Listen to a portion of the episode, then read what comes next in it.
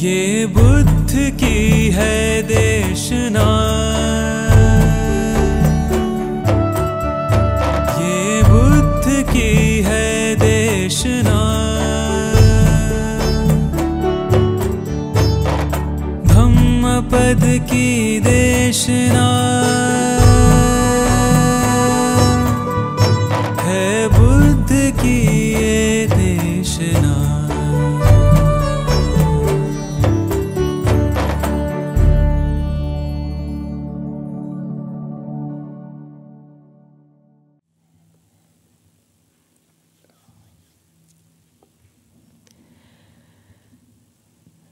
गुरुदेव मेरे गुरुवर परम कृपालु देव, श्रीमद राजचंद्र जी की ही कृपा छाया के अंदर एक और तीर्थ की स्थापना का आज से शुभारंभ हो रहा है।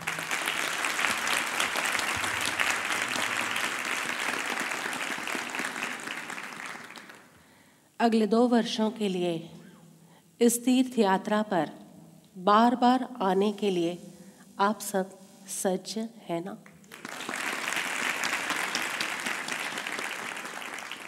मेरे गुरुवर की आज्ञा, स्वरूप को उघाड़ो ऐसा स्वरूप उघड़कर बाहर आए कि जिससे मनुष्य की चेतना जागृत हो और जब मनुष्य की चेतना जागृत होगी तो अनंत और शाश्वत आनंद स्वयं उखड़ कर आएगा।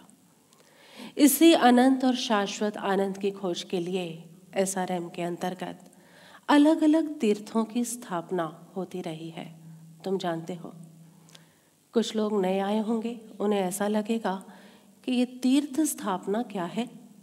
यह तीर्थ क्या है? क्योंकि सामान्य जन भाषा में तो तुमने ऐसा सुना होता है, तीर्थ यानी किसी बोलो बोलो।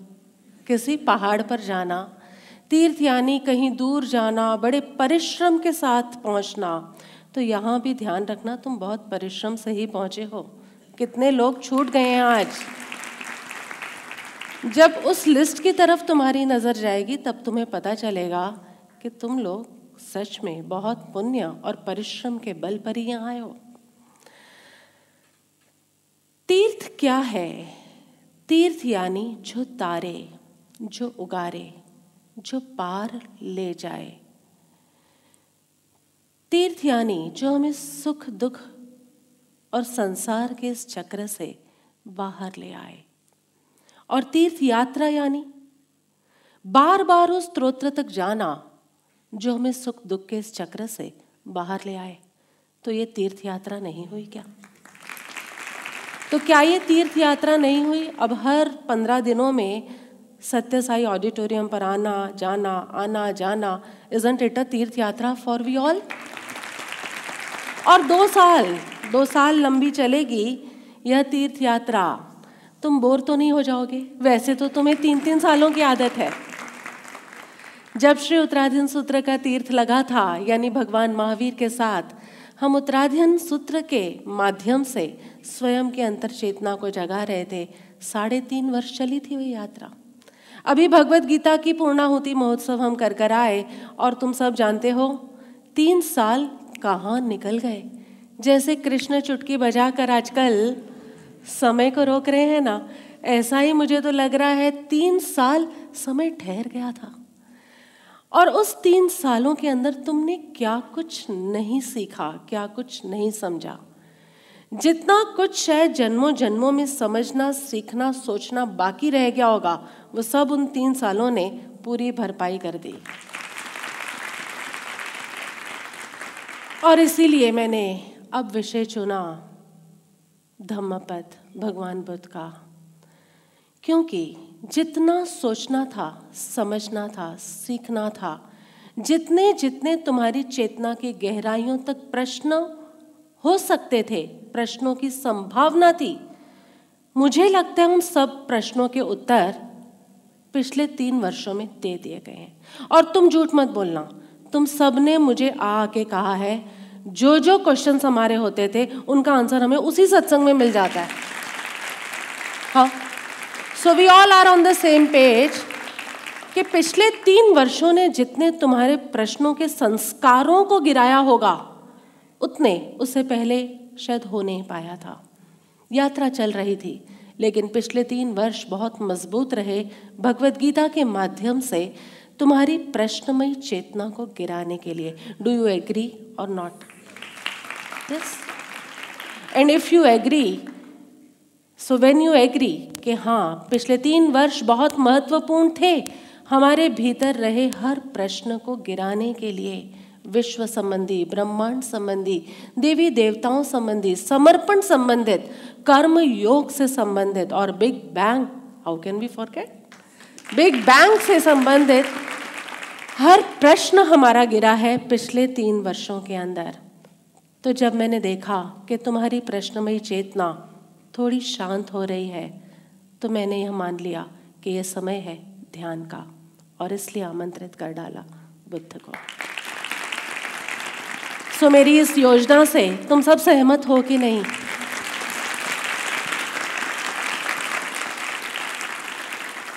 ईश्वर कहते हैं कि तुम ऊपर ही ऊपर देखो। ऊपर ही ऊपर। और इसलिए इस बार इन लोगों ने हॉल का चुनाव भी ऐसा किया है कि मुझे बार बार ऊपर देखकर आप लोगों की सहमति लेनी होगी। थैंक यू सो मच वर्षों से मैंने कहा है धर्म यानी आनंद। ऐसा आनंद जो सुख और दुख से पार है, परे है। सुख और दुख तो एक परिधि है, एक सरकमफ्रेंस है, लेकिन आनंद इज़ इन सेंटर इसीलिए मिशन की जो टैगलाइन है मिशन की जो बॉटम लाइन है, वो ये है liberation is inside and so is the path we are on the return journey हम अंतर यात्रा पर निकले हैं। इसी अंतर यात्रा को मैं स्पिरिचुअल जर्नी कहती हूँ। स्पिरिचुअल जर्नी यानी क्या? अभी तीन चार दिन पहले ही कोई मुझसे पूछ रहा था, बेन प्रभु, ये यात्रा क्या है? क्या समझाऊं कोई नए इंसान को कि ये यात्रा क्या है? और तुम जानते हो, मुझे लंबे को छोटा करना और छोटे को बहुत बहुत लंबा करना आता है। तुम जानते हो? तो मैंने उससे केवल इतना ही कहा स्पिरिचुअल यात्रा, यानी एक ऐसी यात्रा यात्रा का एक ऐसा समय जो लगता है तुम जो हो वो बनने के लिए। Spiritual journey is that journey that time taken what it takes for you to become what you already are तुम जो हो वो बनने की यात्रा, क्योंकि तुम जो नहीं हो उसमें बहुत माइल्स आगे चले गए हो। इसलिए इस spiritually revolution spiritual revolutionary movement S R M under the name of my guru Shrimad Rajchandra ji it is a spiritual revolution और ये स्पिरिचुअल रेवोल्यूशन तभी होगा जब हम धर्म के मूलभूत स्वरूप आनंद तक पहुँचे, सुख और दुख की परिधि में न उलझे। धर्म के अनिवार्य रूप से दो स्तर हो जाते हैं। इट इज़ इनएविटेबल अनिवार्य है। कोई रोक नहीं सकता इसे। एक बाह्य रूप और एक आंतरिक रूप। तुमने ब्लेस ऑफ़ विजडम पढ़ी होगी। पहला ही आर्टिकल जो मैंने दिया है उसमें, अनिवार्य रूप से धर्म के दो स्तर बन जाते हैं। जिस जिस काल में जब जब किसी भी संबुद्ध चेतना ने धर्म को उजागर किया, धर्म को अनुभव किया तो उसके दो स्तर होते हैं। दो उसके फेजेस बन जाते हैं। पहला बाह्य फ़ेज़ और दूसरा आंतरिक फ़ेज़ बाह्य फ़ेज़ जो होता है, वो संप्रदाय कहलाता है। संप्रदाय। और आंतरिक फ़ेज़ जो है, वो स्पिरिचुअलिटी कहलाता है। बाह्य फ़ेज़ के अंदर उसका जो बाहरी परिधि है, उसमें क्रियाकांड की बातें चलती है। कौन सी क्रिया करनी चाहिए? क्या कैसे करना चाहिए? जीवन का आचरण कैसा होना चाहिए? कैसा बोलना, कैसा सोचना, क्या करना, क्या नहीं करना? All dos and don'ts they all come under the periphery of संप्रदाय क्रियाकांड rituals but the spirituality is something deeper in अध्यात्म क्या है इन क्रियाकांडों से जब तुम में शुद्धि प्रकटती है, आनंद प्रकटता है, उस स्थिति को अध्यात्म कहा जाता है। उसी खोज को आध्यात्मिक खोज कहा जाता है। और जब वह खोज संपन्न हो जाए और तुम आनंद को उपलब्ध हो जाओ, उसी क्षण को धर्म कहा जाता है। मेक श्योर sure हमारी धर्म की व्याख्या हमेशा से यही रही है, धर्म यानी आनंद। सुख नहीं।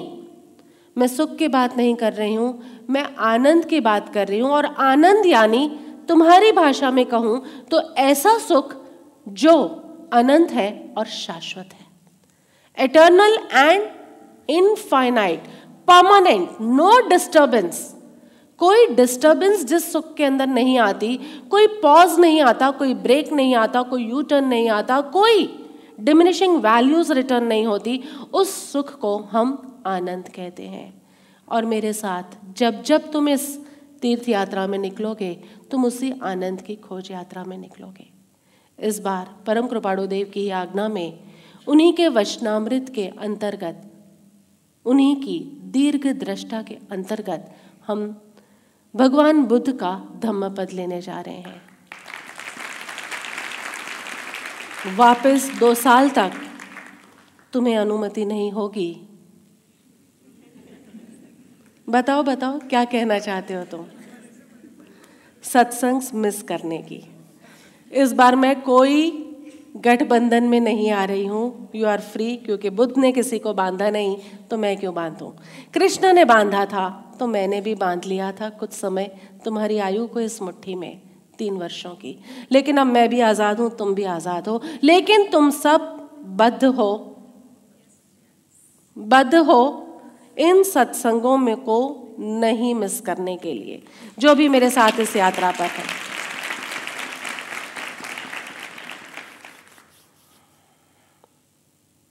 कहाँ से आरंभ करूँ? इतना कुछ बोलने को है। इतना कुछ, क्योंकि बुद्ध आ तो चुके हैं पिछले छः आठ महीने से, धम्मपद आ तो चुकी है।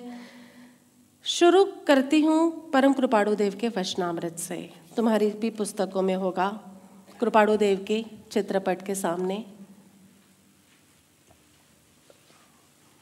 आगे के पहले, दूसरे, तीसरे, चौथे पेज में ही कहीं वचनामृत होगा। गॉट इट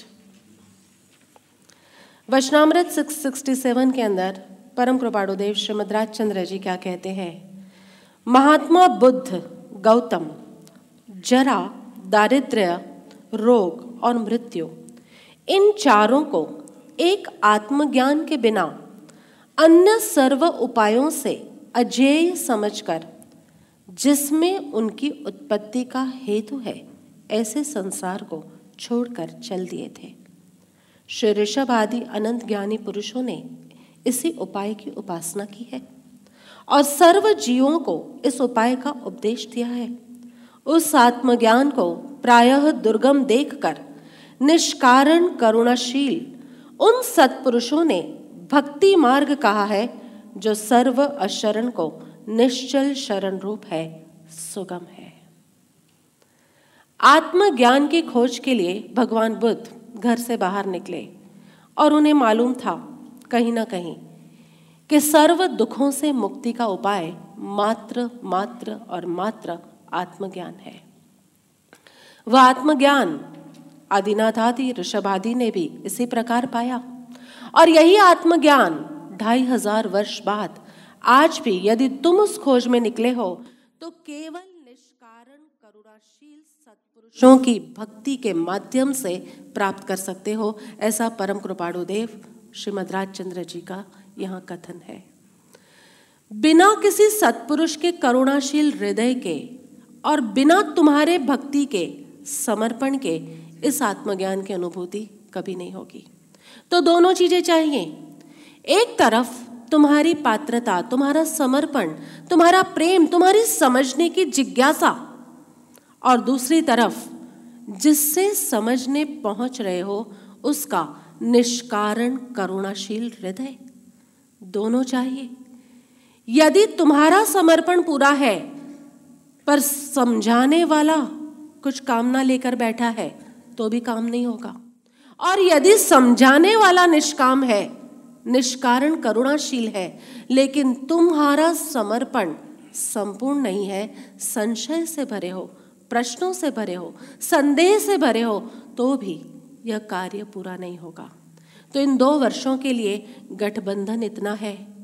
मेरे भीतर निष्काम करुणाशीलता बहेगी और तुम्हारी ओर से समर्पण और प्रेम की धारा बहेगी। मंजूर है। मंजूर है, क्योंकि जब जब बुद्ध बोले भगवान बुद्ध के ही जीवन की एक बहुत सुंदर कहानी आती है कि आत्मज्ञान के पश्चात भगवान बुद्ध मौन हो गए। सात दिन बीते, चौदह दिन बीते, इक्कीस दिन बीते, अट्ठाईस दिन बीते, पैंतीस दिन बीते, बयालीस दिन बीते और फोर्टी नाइन डेज़ के बाद अब देवों से रहा नहीं गया। कुछ तो बोलो भगवान। और सारे देव कहते हैं कि आ गए हाथ जोड़ते हुए भगवान बुद्ध से यह प्रार्थना करने, कुछ तो बोलो, क्या पाया जिसका नूर तुम्हारे चेहरे पर दिखता है? क्या पाया जिसकी शांति तुम्हारे आसपास के वातावरण के अंदर बहती है?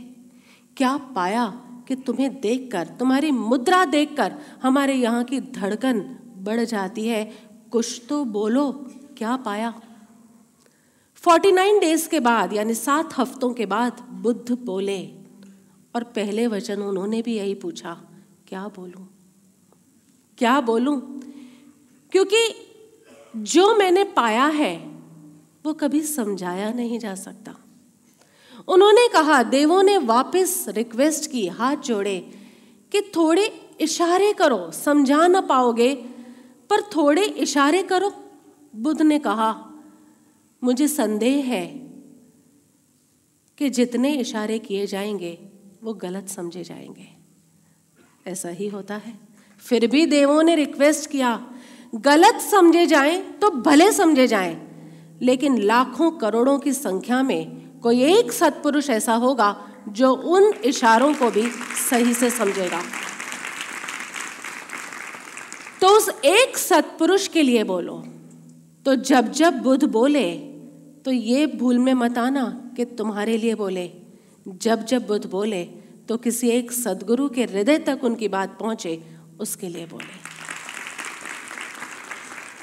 तो सदगुरु ने बोला, बुद्ध ने बोला, निष्कारण करुणाशील हृदय से। और वह बात किस तक पहुँचे? सदगुरु तत्व तक। तुम सबके भीतर वही तत्व जाग रहा है, क्योंकि सदगुरु कोई व्यक्ति नहीं है। सदगुरु कोई व्यक्ति नहीं है, कोई कोई पर्सन नहीं है, कोई यहाँ बैठा इंसान नहीं है। सदगुरु तुम्हारे भीतर रहा एक तत्व है, एक स्थिति है, एक दशा है, एक शुद्धता की मौजूदगी है। बस तुम्हारी उस शुद्ध तह को यदि कोई छू जाए तो जिसने छुआ वो बुद्ध है, और जो छुआ गया वह सदगुरु है। अद्भुत बातें होंगी बुद्ध के साथ। तुम सबके दिलों की धड़कन थोड़ी बढ़ रही है कि नहीं? Because I am super excited are you super excited are you super excited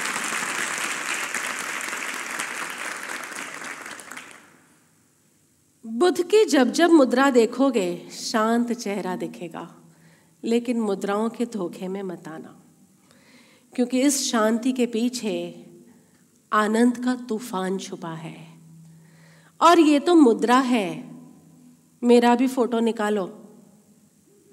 ध्यान में तो ऐसा ही आएगा ना? क्या कहते हो? मेरा भी फ़ोटो खींचो, ध्यान में तो ऐसा ही आएगा। लेकिन भीतर आनंद का तूफ़ान है, ये तुम भी जानते हो और मैं भी जानती हूँ। तो बुद्ध भी मुद्रा में तुम्हें ध्यान में दिखेंगे, लेकिन भीतर अकारण आनंद का तूफ़ान बह रहा है और उस अकारण आनंद के तूफ़ान में से ही निकल कर आई है धम्म धम्मपद।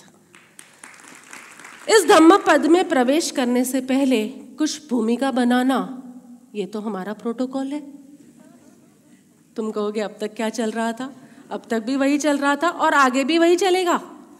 क्योंकि आज चूँकि यह पहला सत्संग है और ये यात्रा लंबी चलने वाली है तो मैं चाहती हूँ थोड़ा तुम्हें परिचित कर दूँ। इस बुद्धिज्म से, क्योंकि हिंदू संस्कृति से तो आप सभी परिचित हैं। सीरियल्स इतने आ गए, कहीं ना कहीं स्कूल में पढ़ा है।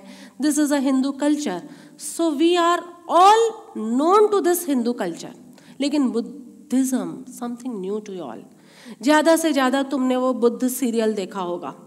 या तुम्हारी बुक्स में कोई एक आध स्टोरी आती होगी, वो पढ़ी होगी, जिसको देख के it never makes sense to you कह रहे, ये क्या, बीमार को देखकर, रोगी को देखकर, बूढ़े को देखकर, मृत को देखकर बुद्ध चले गए? हम तो रोज देखते हैं। अरे, वही तो फ़र्क है तुम में और बुद्ध में। तुम रोज देखते हो, फिर भी वहीं के वहीं हो, और बुद्ध ने एक बार देखा और उसमें से बुद्ध हो गए। So let us explore Buddhism right now let us explore this is time पहला सत्संग है, थोड़ी मुझे छूट है लिबर्टी है। मतलब आखिरी सत्संग में, आखिरी सत्संग में तो सिलेबस पूरा करने में लगे होते हैं। तुम जानते हो, कहीं ना कहीं दो वर्ष बाद पूर्णाहुति महोत्सव हो रहा होगा और हम लोग गाथाओं को, आप सज्ज है ना दिशा प्रभु भगाने के लिए? अभी तो मज़े करो लास्ट में तो भगाना ही पड़ेगा। So let's start with few basic understanding of Buddhism why Buddhism came आवश्यकता क्या थी? जब बुद्ध इस पृथ्वी पर पैदा हुए, तब ऑलरेडी हिंदुइज्म चल ही रहा था। हिंदू धर्म इतना अधिक प्रचलित था और इतना अधिक विस्तृत क्षेत्रफल के अंदर, इतने विराट एरिया के अंदर उसको फॉलो किया जाता था then what was the need of another religion to come अच्छे से चल रहा था। Hinduism was going fine but what popped Buddhism तो सबसे पहले आज हम ये बुद्धा की टाइमलाइन देखेंगे कि what was the need of Buddhism to evolve क्यों कोई नया रिलीजन इतना मेजर रिलीजन चल रहा है? हिंदुइज्म आज तक चल रहा है। पाँच हज़ार वर्ष पहले भी था कृष्ण काल में। पाँच हज़ार साल बाद आज भी है। कृष्ण से पहले भी होगा। राम भगवान का समय, उससे भी पहले होगा। आज भी है और आगे भी चलेगा। इतनी प्रचुर, बहती हिंदुइज्म की धारा में अचानक बुद्धिज्म जैसा रिलीजन इतना स्ट्रांगली इतना पावरफुली इमर्ज क्यों हुआ? पहले तो ये सोचने की बात है isn't it otherwise it was a Hindu culture और Hinduism was never a religion make sure Hinduism कोई धर्म था ही नहीं। ये जीने की कला थी। और किन लोगों के जीने की कला थी? किन लोगों के लिए it was a way of life जो लोग हिमालय और इंदू महासागर के बीच में रहते थे। हिमालय और इंदू महासागर यानी इंडियन ओशन इन दोनों के बीच में जितनी भी जनसंख्या रहती थी, यानी इंडिया आ गया नेपाल आ गया, तिब्बत आ गया चाइना आ गया, श्रीलंका, पाकिस्तान, अफ़गानिस्तान टर्की इतनी दूर दूर तक जहाँ जहाँ इंडियन ओशन है और जहाँ जहाँ हिमालय है, इन दोनों के बीच में जो जनसंख्या रहती थी, जो पॉपुलेशन रहती थी, उसे हिंदू नाम से बुलाया जाता था। So Hinduism was never a religion लेकिन Hinduism was a way of life which was उसके रूट्स जो है, वो डीपली स्पिरिचुअल थे। अभी हम देखेंगे तो इतने डीप स्पिरिचुअल रूटेड नेशन के अंदर हिंदुइज्म के अंदर what was the need of Buddhism to come up क्यों अचानक कुछ वर्षों में ही बुद्धिज्म आया? और इतना प्रचार कैसे हो गया बुद्धिज्म का? No WhatsApp no websites no internet और क्या प्रचार पाया है? जितना प्रचार विश्व का कोई और धर्म क्रिश्चियन की तरफ़ का छोड़ दो ईस्टर्न रिलीजन्स के अंदर बुद्धिज्म से ज़्यादा प्रचार किसी और धर्म का नहीं हुआ। फिर आज के इस ओपनिंग सत्संग के अंदर हम दूसरा ये भी देखेंगे हुवस बुद्धा एक छोटी सी लाइफ स्टोरी ऑफ़ बुद्धा के बुद्धा थे कौन? फिर आज हम इस ओपनिंग सत्संग के अंदर ये भी देखना चाहेंगे कि जिस शास्त्र को हमने चुना है, Dhammapada is this the only shastra of Buddha और there are lot of other shastras and if there are lot of other shastras then why I have chosen Dhammapada अगर बहुत सारे हैं तो धम्मपद के चुनाव का कारण क्या? फिर आज हम देखेंगे इस शास्त्र से संबंधित कुछ प्रमुख शब्दावली, जिन शब्दों को मैं आगे दो सालों तक यूज़ करती रहूँगी। और हर चैप्टर के अंदर उन्हीं शब्दों के आसपास बातें घूमेंगी। कुल मिला के आठ दस नए शब्द होंगे, जिसके आसपास ये सारी बातें घूमती रहेंगी। सो आर यू रेडी चार प्रमुख बातें करनी है मुझे। अभी ये भूमिका है, धम्म पर शुरू नहीं हुई। भूमिका के अंदर मुझे चार मुख्य बातें करनी है। Need of emergence of Buddhism number one number two who was Buddha a small life of Buddha number three what is Dhammapada and why I chose Dhammapada और number four few important words literary side of Dhammapada जिन शब्दों का परिचय तुम्हें धम्मपथ को समझने में बहुत मदद करेगा। सो आर वी रेडी मुझे बार बार तुम्हारा उत्साह चाहिए। बार बार चाहिए। आई वॉन्ट इट ये उत्साह इसलिए भी चाहिए क्योंकि हॉल की सेटअप कुछ ऐसी है कि मैं बहुत सारे लोग इतनी दूर दूर बैठे हो कि मैं देख ही नहीं पा रही हूँ। थोड़े दिनों में तुम्हारी भी आइज़ सेट हो जाएगी और मेरी भी हो जाएगी। हाँ कि नहीं? ठीक है, जब तक नहीं होती तब तक एक दूसरे को बस इशारों के माध्यम से स्माइल के माध्यम से, तालियों के माध्यम से हम एक दूसरे को बताते रहे कि हाँ I am here and I am enjoying that's that's कल ही ये लोग कह रहे थे हाँ बोर्ड ले आओ तुम भाई, फटाफट. कल ही कह रहे थे ये लोग कि इंट्रोडक्शन टीम बात कर रही थी कि कुछ इंट्रोडक्शन दिया जाए। पहला सत्संग है, धम्मपद का ओपनिंग सत्संग। तो उनसे मैं यही कह रही थी, किसका इंट्रोडक्शन दोगे? मेरा इंट्रोडक्शन दोगे? मेरा इंट्रोडक्शन तो ये दो घंटे हैं और ये सत्संग है। तो बोले, भगवान बुद्ध का, मैंने कहा, उन्हें क्या इंट्रोड्यूस करोगे? अभी तो तुमने समझा ही नहीं।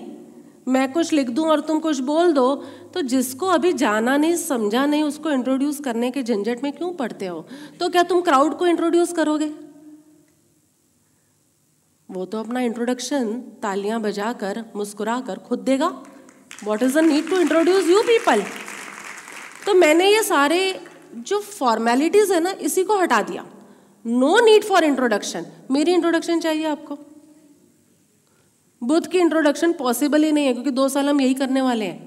इंट्रोडक्शन में ही शायद धम्मपद खत्म हो जाएगा, क्योंकि इतनी गहराई है बुद्ध के वचन में, इतनी गहराई है कि इनकी बात ही अलग है। चलो, शुरू तो करना पड़ेगा कहीं से। मैं अगर उस बात पर आ गई, धम्मपद कहाँ आया? बुद्धिज्म कैसे आया? So let me give you a rough idea बहुत ब्रॉड रफ आइडिया मैं तुम्हें देना चाहती हूँ हमारी संस्कृति का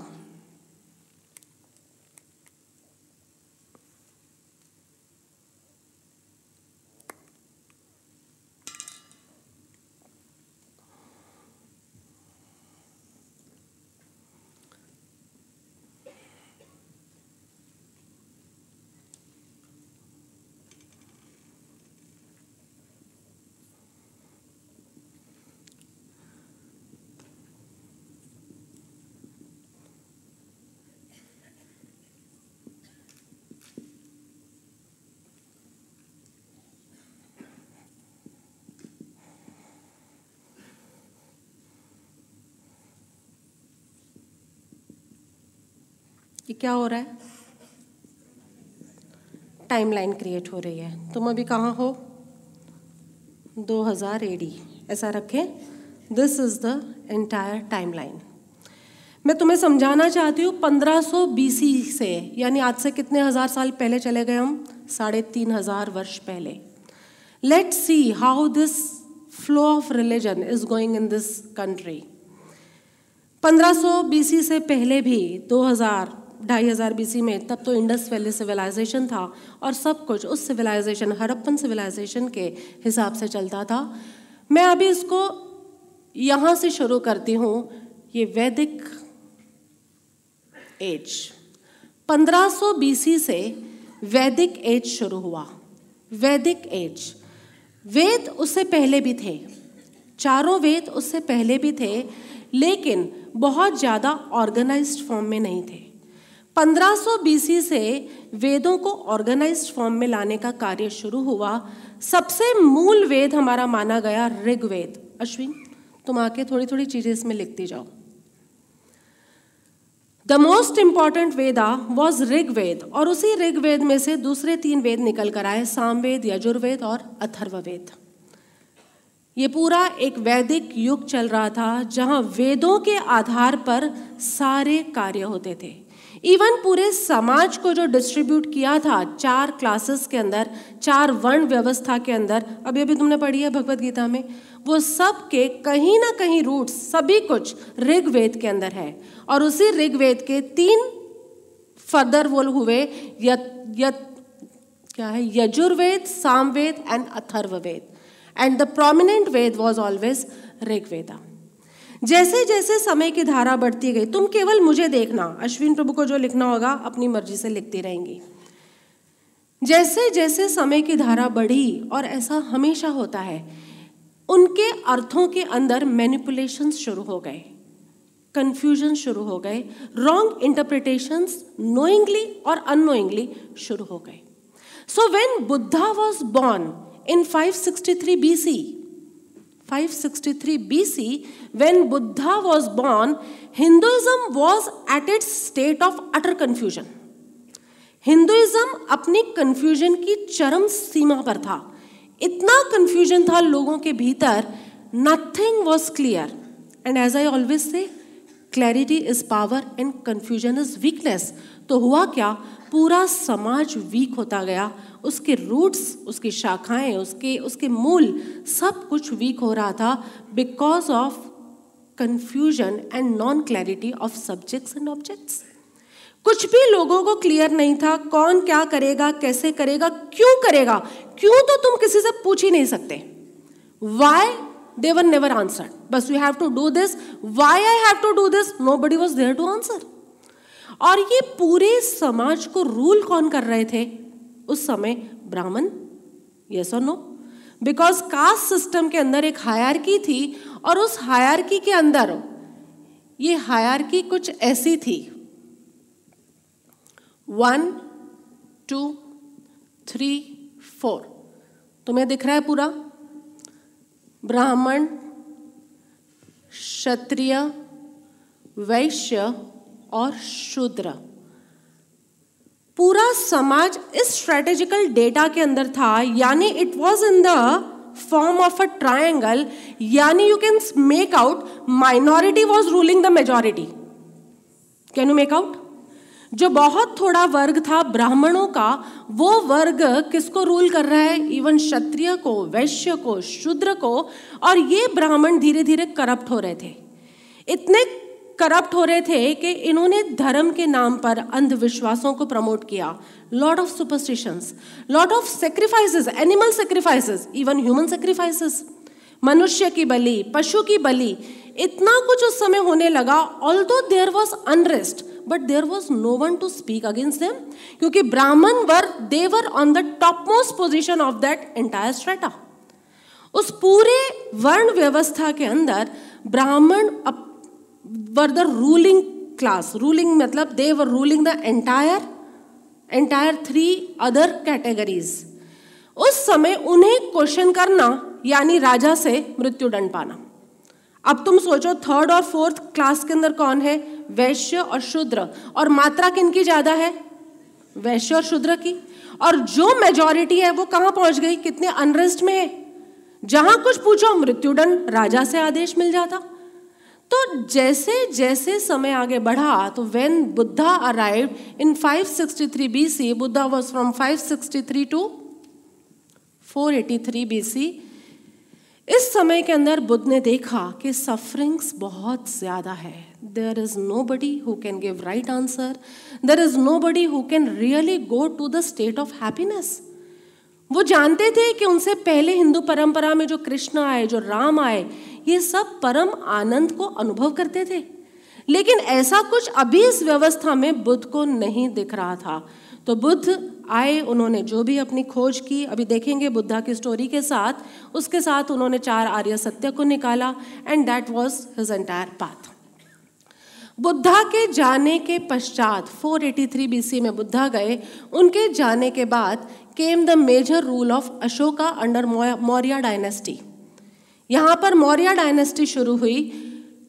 Ashoka after the war of Kalinga Kalinga अभी का मॉडर्न डे उड़ीसा जो है, कलिंग का जो मेजर वॉर हुआ, उसके बाद अशोका का हृदय परिवर्तन हुआ। तुम सबको पता है? अशोका पिक्चर भी देखी होगी हिस्ट्री भी पढ़ी होगी। भगवत गीता के साथ साइंस पढ़ी।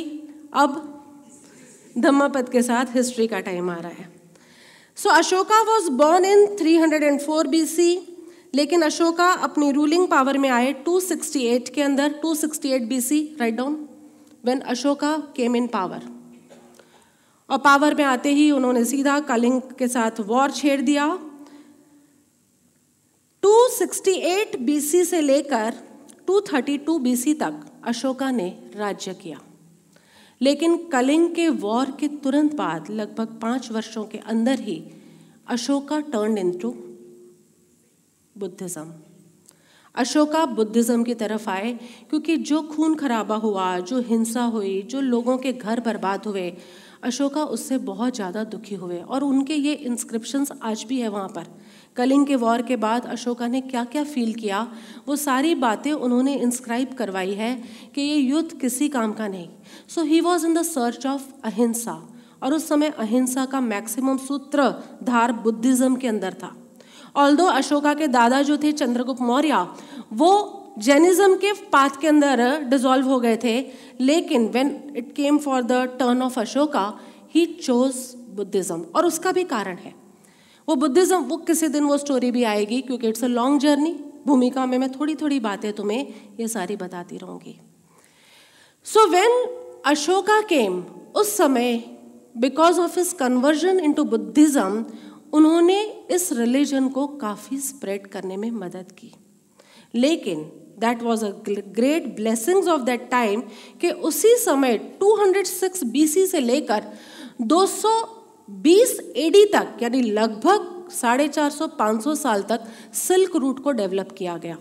You must have heard this word silk route develop हुआ और ये सिल्क रूट डेवलप हुआ था ट्रेडिंग के लिए। क्योंकि लोग एक से दूसरी कम्युनिटी में ट्रेड करना चाहते थे।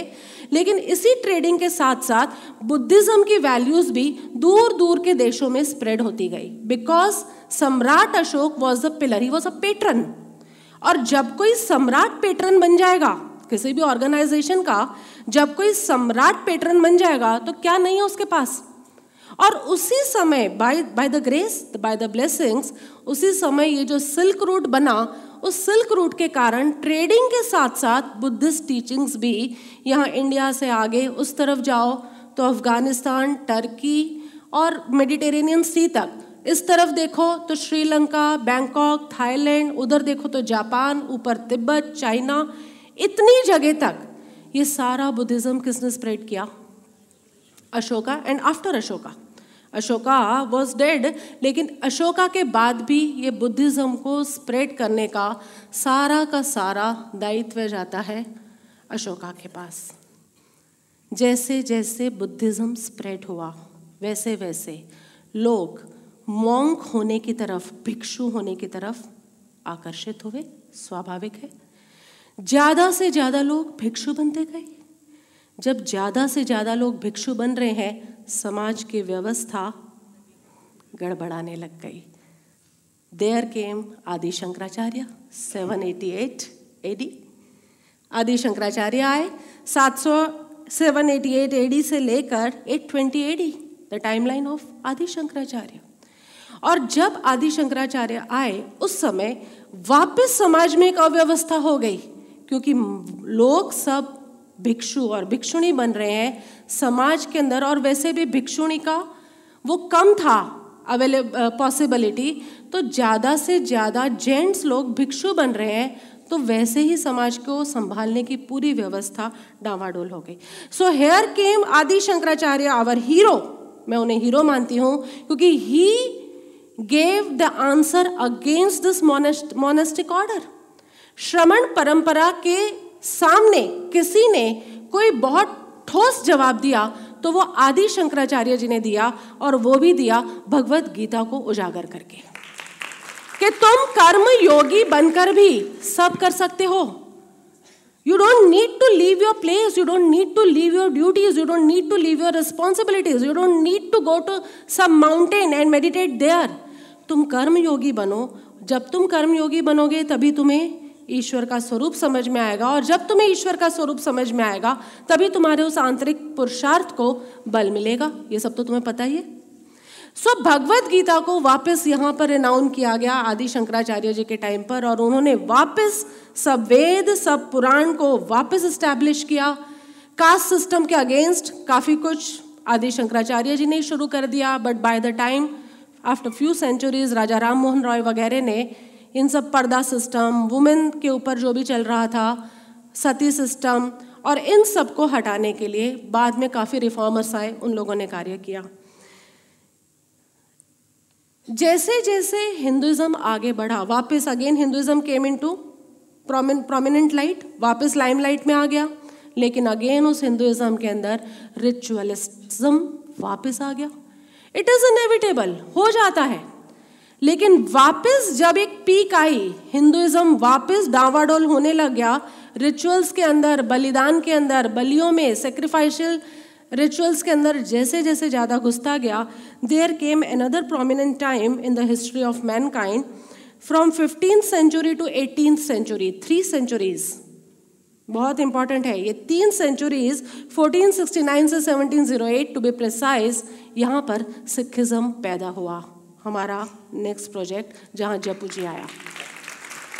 सो द कंप्लीट टाइमलाइन जब सी हिंदुइज्म हमेशा रहा है, तुम 1500 बीसी पे चले जाओ 2000 पे चले जाओ, ढाई हज़ार पे चले जाओ, या 5000 हज़ार बीसी पे चले जाओ। Hinduism has always been there and it is going to be there forever because we live in a geographical location between Himalayas and Indian ocean And anyone who lives between this geographical location of Himalaya and Indian Ocean, he is called. तो तुम हिंदू हो कि नहीं लेकिन हिंदू कि इस धारा के अंदर जब जब अध्यात्म खोया जब जब धर्म यानी आनंद खोया जब जब धर्म यानी परम स्वतंत्रता की बात खोई और धर्म के नाम पर लोगों को दबोचा गया धर्म के नाम पर लोगों को डोमिनेट किया गया तब तब कोई ना कोई मेजर रिलीजन अपब्रिंग हुआ, कोई ना कोई मेजर रिलीजन बाहर आया, जिसने वापस लोगों को अपने सोर्स के साथ रिकनेक्ट किया। S R M seems to be one such possibility do agree or not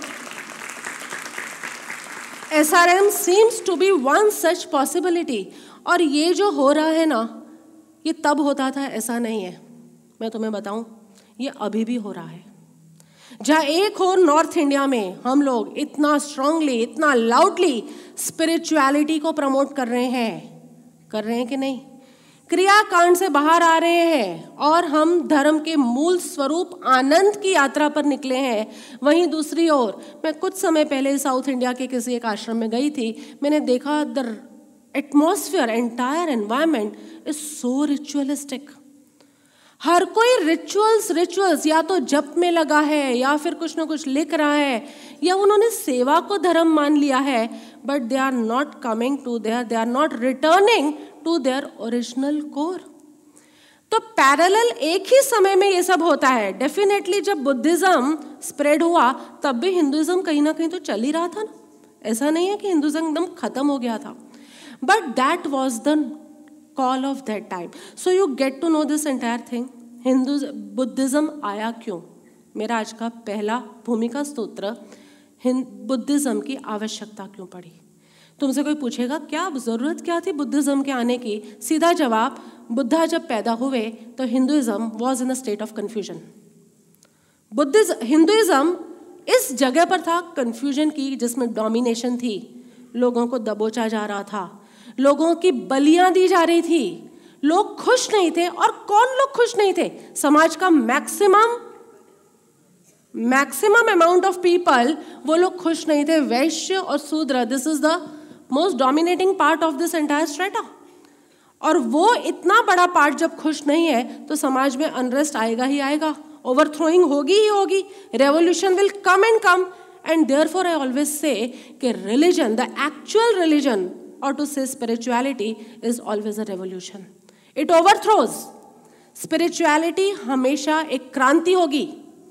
अध्यात्म हमेशा एक क्रांति होगी क्योंकि जो एग्जिस्टिंग सिस्टम है ना, उसको उठा के फेंक दिया बाहर. इसलिए spirituality is a revolution so you all are the part of this revolution so जब बुद्ध आए, तब हिंदुइज्म अपनी कंफ्यूजन की पीक पर था.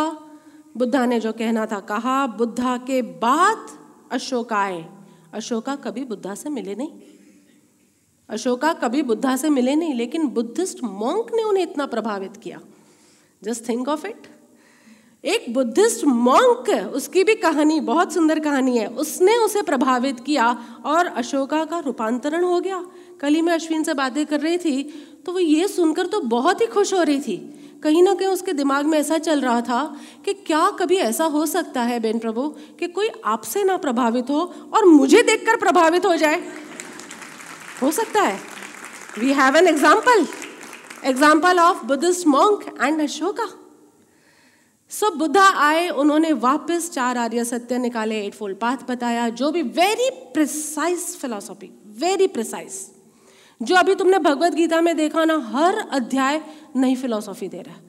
हर अध्याय नई बात कर रहा है एंड सो एक्सपेंसिव जितना एक्सपेंसिवनेस तुमने कृष्ण की भगवत गीता में देखा, उतना ही अब तुम प्रिसिशन देखोगे बुद्ध की धम्मपद के अंदर। And it will make complete sense to you only why because you have gone through the journey of Bhagavad Gita.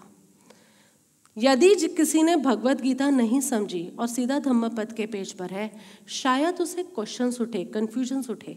लेकिन तुम्हारे जो भी क्वेश्चंस उठेंगे, उनके आंसर तुम्हें भगवत गीता के सत्संग से अपने आप रिकॉल हो जाएँगे।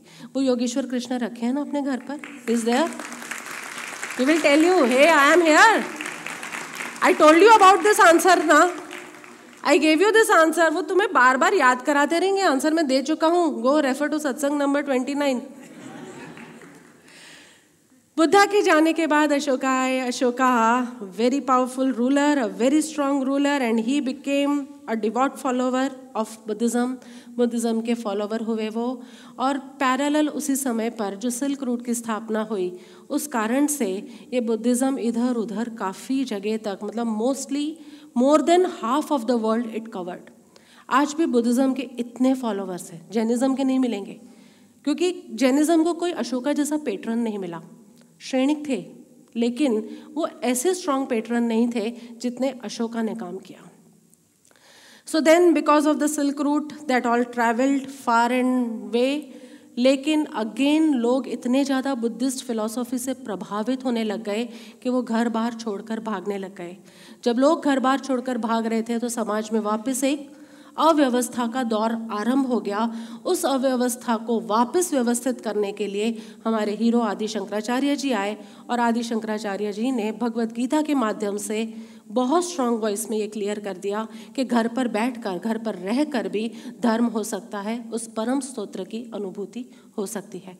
तुम कर्म भी करो और मुक्त भी होते जाओ। Didn't we saw that fantastic balance of moksha sannyasa yoga मोक्ष भी, संन्यास, क्या बातें हुई थी? आई स्टिल रिकॉल हाँ तुम लोगों को कभी याद आता है कि नहीं आता वो सब? अमेजिंग ठीक है so this is the entire formation फिर आया सिखिज्म, मैंने बताया, क्योंकि वापस हिंदुइज्म जैसे जैसे पीक पर गया तो उसको थ्रैश करने के लिए, उसके रिचुअलिस्टिक एटीट्यूड को, उसके क्रिया कांडों को वापस थ्रैश करने के लिए, फिर प्रेम की बात आई, फिर दीवानगी की बात आई, फिर समर्पण की बात आई, सिख सिखिज्म के इन सूत्रों के साथ और वो हम आगे जाके देखेंगे। राइट नो हम कहाँ हैं? अभी हम इस टाइमलाइन पर कहाँ हैं? अभी हम बुद्धा एरा के अंदर है।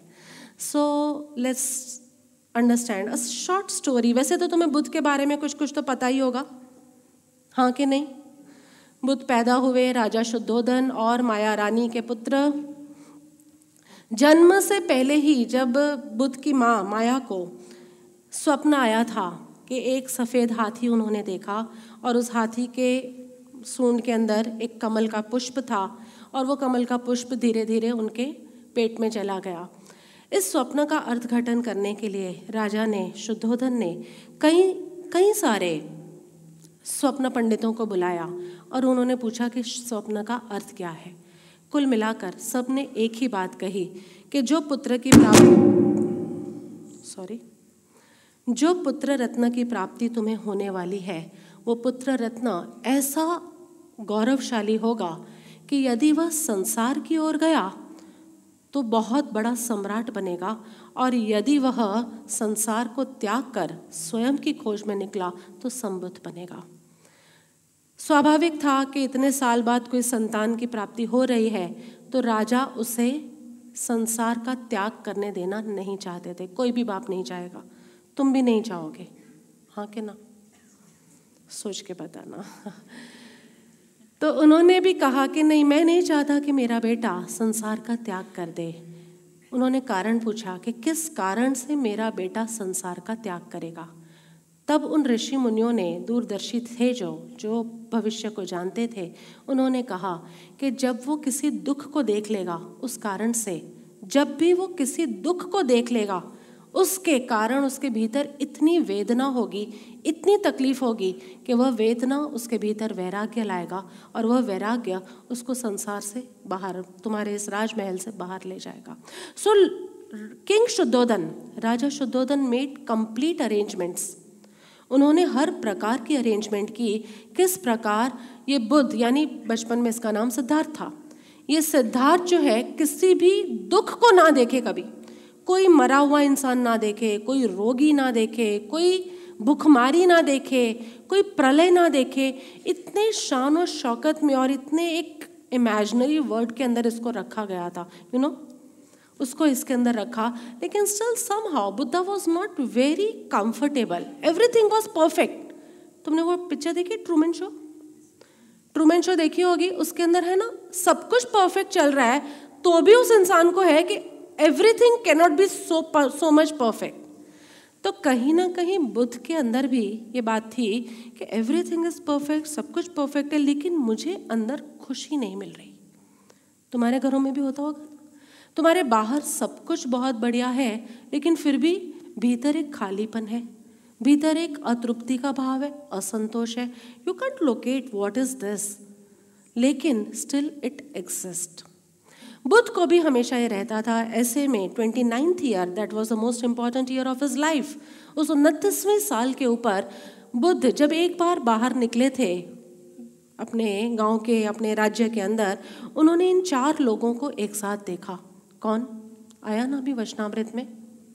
जरा, बूढ़ा, दरिद्र, यानी गरीब, भिखारी, तीसरा रोगी। रोगी, यानी जिसे कोई बीमारी है, और चौथा मृत। उन्होंने चारों को उसी दिन में देखा। कई जगह कहानी आती है कि फोर ट्रिप्स पर गए और इन फोर चीज़ों को देखा। कई जगह कहानी आती है कि एक ही दिन गए और उन्होंने इन चारों को देखा। तुम्हें क्या चाहिए? एक ही दिन में रख लें why to lengthen the things already when we are following short of time so उन्होंने एक ही बार में ये सब देखा और तुमने भी देखा होगा कभी? कोई बीमार? कोई रोगी देखा है? कोई वृद्ध देखा है? बेचारा यूँ यूँ चलता है, घुटने दुख, दुखते हैं, देखा है।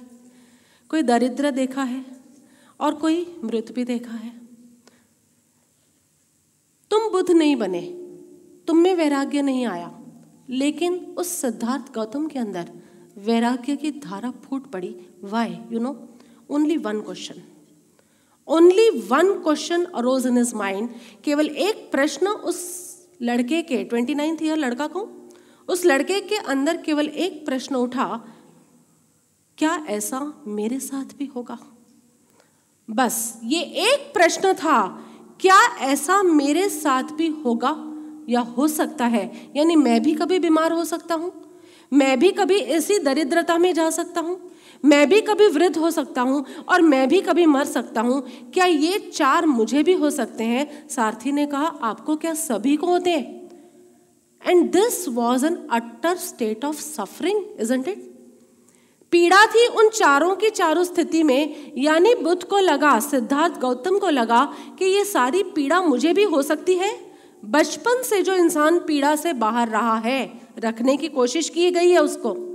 उसको आज जीवन का ये परम सत्य दिख रहा है कि हम बूढ़े भी होते हैं, हम बीमार भी होते हैं, हम में दरिद्रता भी आती है। खाली पैसों की दरिद्रता नहीं होती, लोगों में संबंधों की भी दरिद्रता होती है, लोगों में इमोशंस की भी दरिद्रता होती है, लोगों में एक स्माइल करने की भी दरिद्रता होती है। तो मालूम है कि नहीं? कई बार you are so you feel so poor कि सामने वाला तुम्हें देखकर स्माइल भी नहीं कर रहा।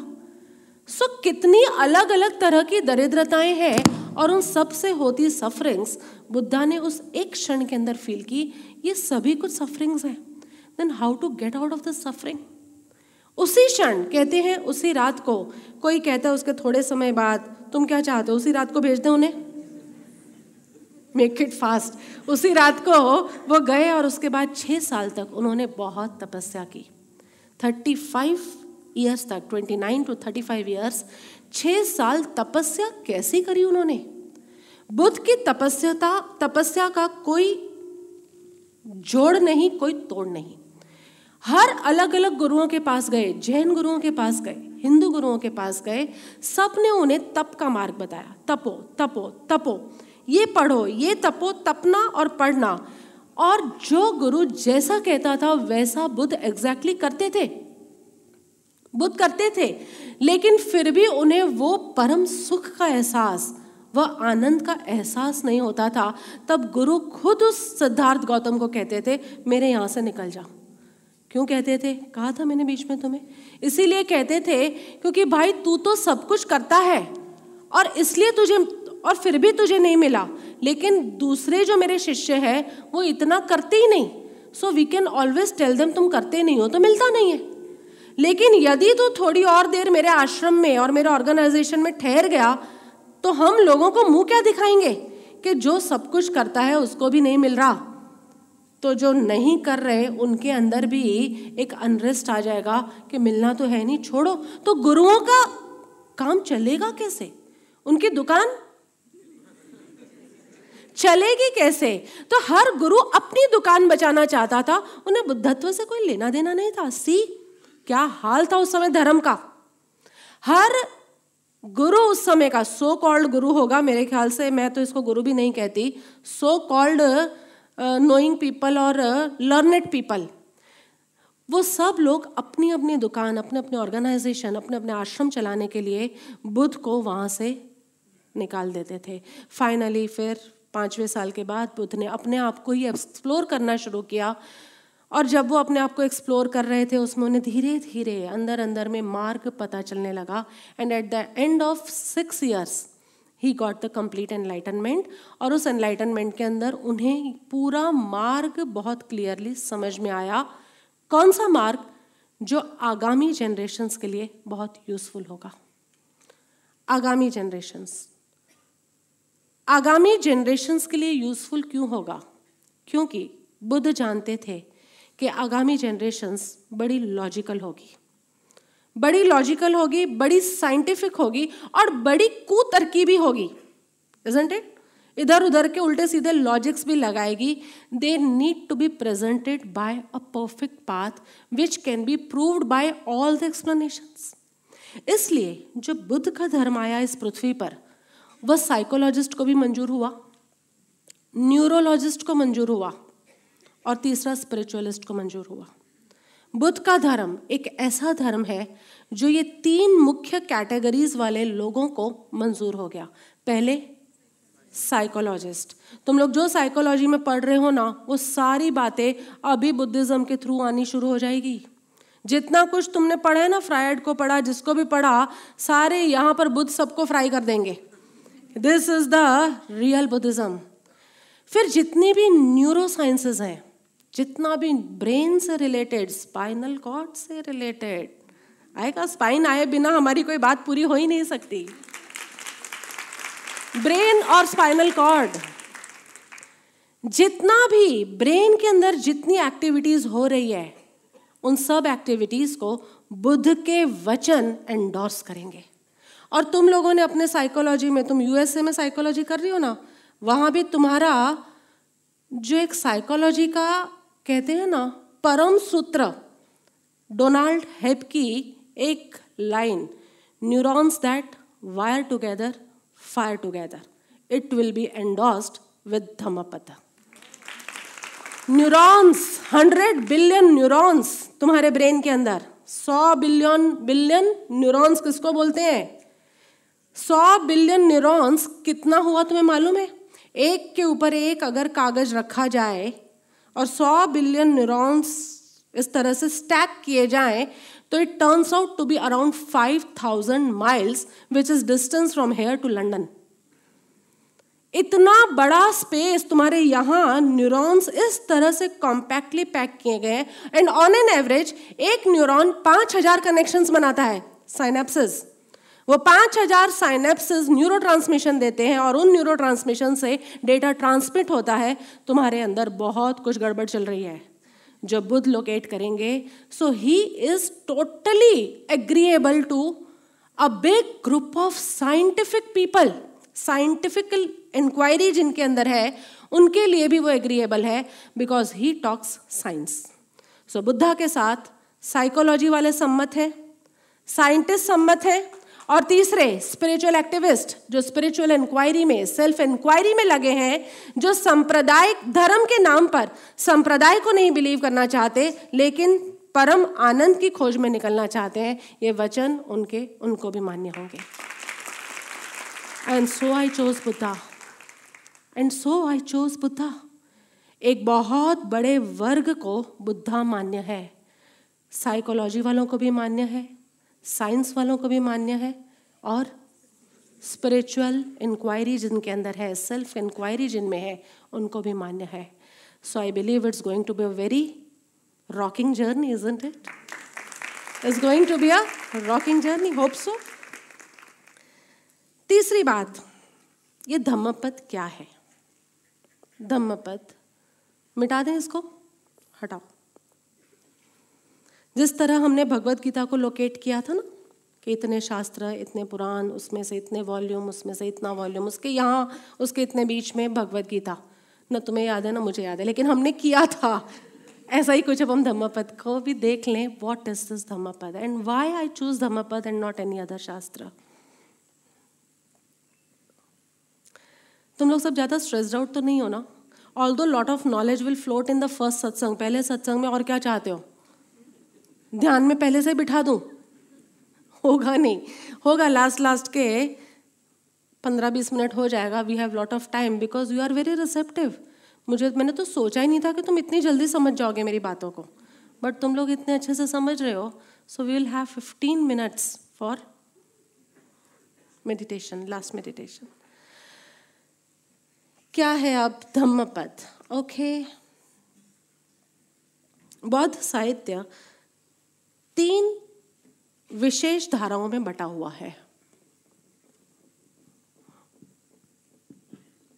The entire Buddha scripture is divided into three trunks जिसे कहा जाता है पिटक।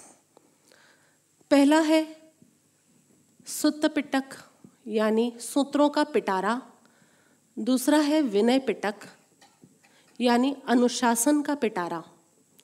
और तीसरा है अभिधम्म पिटक, यानी विशेष धर्म का पिटारा। Everything is so beautifully classified इतना ब्यूटिफुली इन सब शास्त्रों को क्लासिफाई किया गया है कि it is really a magnificent work और अशोका और इनके भिक्षुओं लोगों ने इस पर बहुत कार्य किया है। अभिधम्म यानी अभी मतलब विशेष, और धर्म यानी धर्म, बुद्ध के साथ मेक श्योर धम्म यानी धर्म, विशेष धर्म। इस कैटेगरी के अंदर सात वॉल्यूम थे और सातों वॉल्यूम के अंदर सारी बातें related to divine the one primordial energy आद्य शक्ति deities the form of deities the god as generator operator and destroyer ये सारी बातें इस वॉल्यूम के अंदर डाली गई। सो डोंट एवर से कि बुद्धिज़्म में ये सब बातें नहीं है। सब बातें हैं। हाँ इसका प्रचार नहीं किया गया। दूसरा है Vinaya Pitaka. This was a pitara of अनुशासन। भिक्षु और भिक्षुणियों के लिए क्या अनुशासन, क्या डिसिप्लिन होने चाहिए, वो सारी बातें इसके अंदर की गई। इसका भी ज़्यादा प्रचार नहीं किया गया, क्योंकि Adi Shankaracharya was a very smart man उन्होंने यही देखा कि बुद्धिज़्म को चलने दो, लेकिन कौन सा फैलाव सुत्त पिटक जिसके अंदर सामान्य लोगों को जीवन कैसे जीना है? सामान्य जन व्यवस्था की बात हुई। इसी को ज़्यादा से ज़्यादा प्रोपाउंड किया गया। अशोका ने ऑल्दो इस पर ज़्यादा ज़ोर दिया but by the coming of Adi Shankaracharya they wanted Buddhism to remain Hinduism वाले भी Adi Shankaracharya belong to Hindu category लेकिन वो भी चाहते थे कि बुद्धिज्म रहे क्योंकि इतनी कोई चीज़ एक्सपैंड हो गई है उसके बाद तुम उन्हें मना नहीं कर सकते so this Hindu culture has always been a very smart culture smart smart in a good sense उन्होंने क्या किया कि बुद्ध का इतना विस्तार हो चुका है कि बुद्ध को नकारा नहीं जा सकता बुद्ध की टीचिंग्स को नकारा नहीं जा सकता। तो आदि शंकराचार्य जी ने जब सारा री राइट किया तो उन्होंने बुद्ध को अपना ही नौवा अवतार बना दिया। हिंदुइज्म के नौवे अवतार, बुद्धा है। So they took included Buddhism into Hinduism it लेकिन वॉट ही डेड उन्होंने, क्योंकि वो नहीं चाहते थे कि लोग भिक्षुओं की तरफ़ जाए सो so उन्होंने इसको भी धीरे धीरे दबाना शुरू कर दिया। So what came out as a prominent thing was Sutta Pitaka इस सुत्त पिटक के अंदर पाँच खंड है फाइव वॉल्यूम्स उन फाइव के वापस बारह सब वॉल्यूम्स हैं। और उन बारह सब वॉल्यूम्स का जो सेकेंड वॉल्यूम है दैट इज़ धम्मपद तुम्हें बस इतना याद रखना ना इसका पेपर होने वाला है कभी, ना कुछ होने वाला है। लेकिन तुम्हें पता होना चाहिए व्हाट इज़ धम्मपद धम्मपद यानी सूत्रों का ऐसा पिटारा। एक ऐसा ट्रंक सूत्रों का है, जिसके अंदर हमें कैसे जीना है, हमें क्या करना है।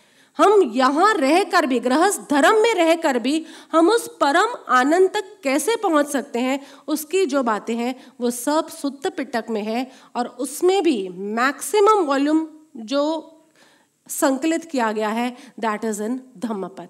So I choose Dhammapada. कि धम्मपद, क्योंकि इतने सारे शास्त्र हैं उनके पास, लेकिन Dhammapada is a most precise जिसके अंदर पूरा पाथ बहुत ब्यूटीफुली से तुम अभी इंडेक्स को कवर करोगे ना? मैं कराती हूँ अभी। केवल इंडेक्स के 26 चैप्टर देखकर ही तुम्हें पता चल जाएगा what was the path of and the way of Buddha इतना प्रिसाइसली धम्म पद को संकलित किया है। इसलिए आई बिलीव के धम्म पद हमें हमारी पूरी जर्नी पर अलग अलग ढंग से हेल्प करेगा। बुद्ध के प्रमुख चार आर्य सत्य थे। What was this Buddhism all about उन्होंने फाइंड आउट क्या किया? उन्होंने जो रिसर्च किया इनर विजडम उनकी आई, उसमें उन्होंने चार बातें कही। तुम सम्मत हो तो कहना, तुम सम्मत ना हो तो हम फिर कोई और शास्त्र ढूंढ लेंगे। पहला आर्य सत्य। आर्य सत्य यानी श्रेष्ठ सत्य। Noble truth the best truth पहला आर्य सत्य उन्होंने कहा मनुष्य के जीवन में दुख है। डू यू एग्री और नॉट ये दुख मतलब किसी के बिछड़ने का दुख, कोई नहीं चाहिए उसके आने का दुख इरिटेशन का दुख एंजाइटी का दुख, आजकल की नई बीमारी डिप्रेशन उसका दुख, शारीरिक दर्द, वो भी है, दर्द, दुख, सब कुछ अभी धीरे धीरे इकट्ठा भी होगा और अलग भी होगा। Lot of sorrows in life yes और no lot of miseries in life तुम लाखों रुपए लगा कर बेस्ट से बेस्ट वेकेशन भी प्लान करो ना still there are chances to get misery because it is inevitable तुम किस सौरों को हटाना चाहते हो, किस दुख को हटाना चाहते हो, वो दुख कभी हटता ही नहीं। यदि सुख है तो सुख का दूसरा पहलू। द्वैत क्या कहता है? सुख का दूसरा पहलू है दुख। वो दुख भी है है और है ही। यानी जीवन में दुख है। डू यू एग्री पहला आर्य सत्य। जो जो एग्री करते हैं, हाथ ऊँचा ऊँचा करो। दुख है। अपने में है, बाहर में है, हर जगह तुम्हें दुख तो दिखता ही है। दूसरा उन्होंने कहा, दुख का कारण है। उस दुख का कारण है। क्या कारण है? वो मैं बताऊँगी। धम्मपद में। पूरे धम्मपद में चलेगा ही ये। दुख है, दुख का कारण है। डू यू एग्री कि बिना cause there is no effect हाथ ऊपर करो। हाँ ऑल ऊपर good if there is effect there has to be a cause यदि कुछ कार्य हो रहा है, दुख की अनुभूति हो रही है तो कारण तो है ना भाई? अकारण कुछ नहीं होता। अकारण केवल आनंद होता है। बाकी सुख का भी कारण होता है और दुख का भी कारण होता है। So you agree on the second आर्य सत्य ऑल्सो कि दुख का कारण है। तीसरा आर्य सत्य बुद्ध ने डाला, दुख के कारण का निवारण है। दुख का निवारण नहीं है। जो भी ऐसा बोल रहा है, वो सोचे बिना बोल रहा है। दुख के कारण का निवारण है, क्योंकि दुख तो सदा इस सृष्टि में रहने ही वाला है। कारण तुमने पाला है, तुम उस कारण से निकल सकते हो। और मैंने बहुत सोचा कि ये दिया क्यों बुद्ध ने? वाई दिस थर्ड आर्य सत्य? और इसको आर्य सत्य डाला, इसे सब पॉइंट में डाल देते। भाई, दुख है, दुख का कारण है। यहाँ तक तो समझ में आती है, कारण का निवारण है। खास इसलिए डाला क्योंकि समाज के अंदर, लोगों के अंदर एक ऐसी मान्यता है, अगर ज़िंदगी है तो सुख दुख तो चलते ही रहते हैं। सुख दुख तो होंगे ही होंगे। लोगों में ऐसी मान्यता है। They have never taken this dimension of thinking कि इस सुख दुख से पार आनंद की शाश्वत अवस्था तक जाया जा सकता है। इसलिए बुद्ध को तीसरा आर्य सत्य डालना पड़ा। तुम देखोगे, कितने लोग कहेंगे तुम्हें, अरे, ज़िंदगी है तो सुख दुख तो चलेगा ना, नहीं चलेगा क्या? अरे, इसी सुख जीवन के अंदर तुम्हें उस परम आनंद तक पहुँचने का अवसर भी है, मौका भी है और सारे संयोग भी सज्ज है। ये सज्ज शब्द राधा कृष्ण से आया है। तुम जानते हो। सो बुद्ध ने तीसरा आर्य सत्य कहा द थर्ड नोबल ट्रुथ दुख के कारण का निवारण है। There is a way to suggestion of the cause of misery इसको, इसका निवारण है। सो यू एग्री कि हाँ निवारण है? यानी अब जब तुम सुखी और दुखी होगे तो तुम्हें तुरंत पता चलना चाहिए, अरे ये जो मैं दुखी हो रहा हूँ उसके पीछे कोई कारण है? और उस कारण का wow lovely what do you need हो गया खत्म। दुख है, दुख का कारण है, सुख के साथ ये प्रयोग मत करना।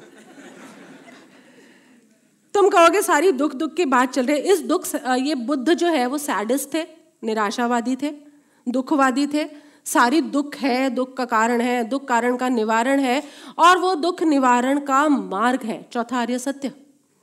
उस दुख निवारण का पूरा एक प्रिसाइज पाथ है it is not a random thing क्यों कहना पड़ा ये?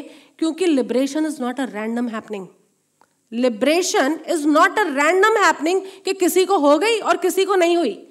किसी काल क्षेत्र में हो रही है, किसी काल क्षेत्र में नहीं हो रही। No it is liberation is a very very very precise and concise path इतना कंसाइज पाथ है कि यदि उस पाथ को कोई फॉलो करता है, अभी या कभी भी even after five thousand years of Buddha they are going to get liberated from this that path इसलिए बुद्ध ने चौथा आर्य सत्य दिया कि उस दुख के कारण के निवारण का संपूर्ण मार्ग है, जिस मार्ग को अष्टांगिक मार्ग कहा जाता है द एट फोल्ड पाथ यानी चौथे के वापस आठ डिविजन्स आ जाएँगे?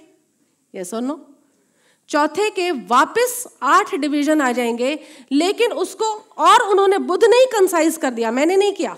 उन्होंने और प्रिसाइज कर दिया कि उन आठ पाथ को हम तीन के अंदर डिवाइड कर सकते हैं। शील ध्यान और प्रज्ञा। शाबाश। शील धर्म की नीव है। ध्यान धर्म की भीत। प्रज्ञा छत है धर्म की। मंगल भवन पुनी। श्री गुरु अंतर जगत में जागी सत्य की जो हुआ उजाला आप वचन से, अंतस ओत प्रो हुआ उजाला आप वचन से अंतस ओत pro.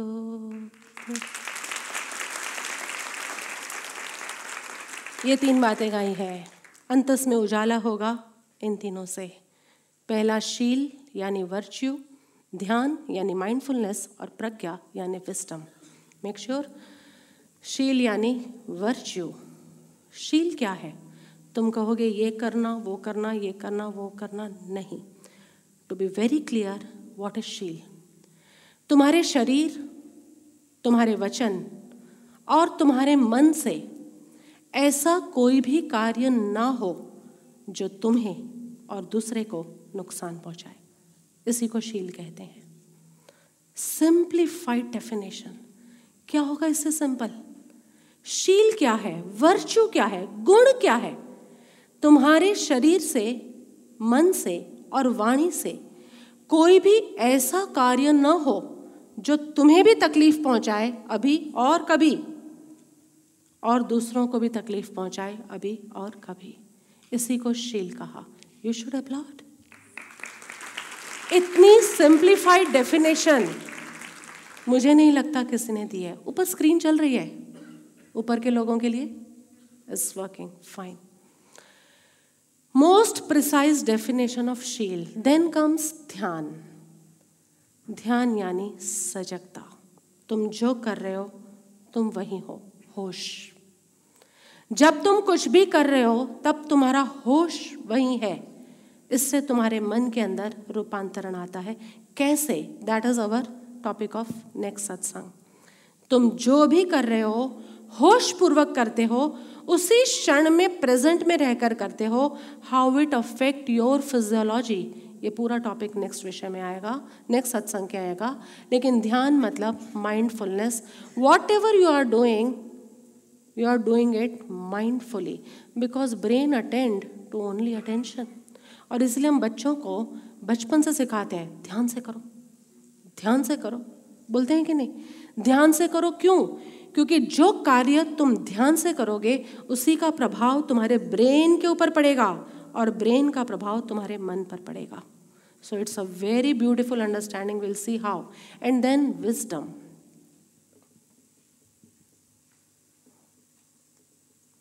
Wisdom, the most simplest definition of wisdom given by our dear Buddha. The most simplest definition. इससे सिंपल और इससे परफेक्ट एंड प्रिसाइज डेफिनेशन कोई हो नहीं सकती wisdom step one prajna step one to know between the difference, to know the difference between what hurts and what helps.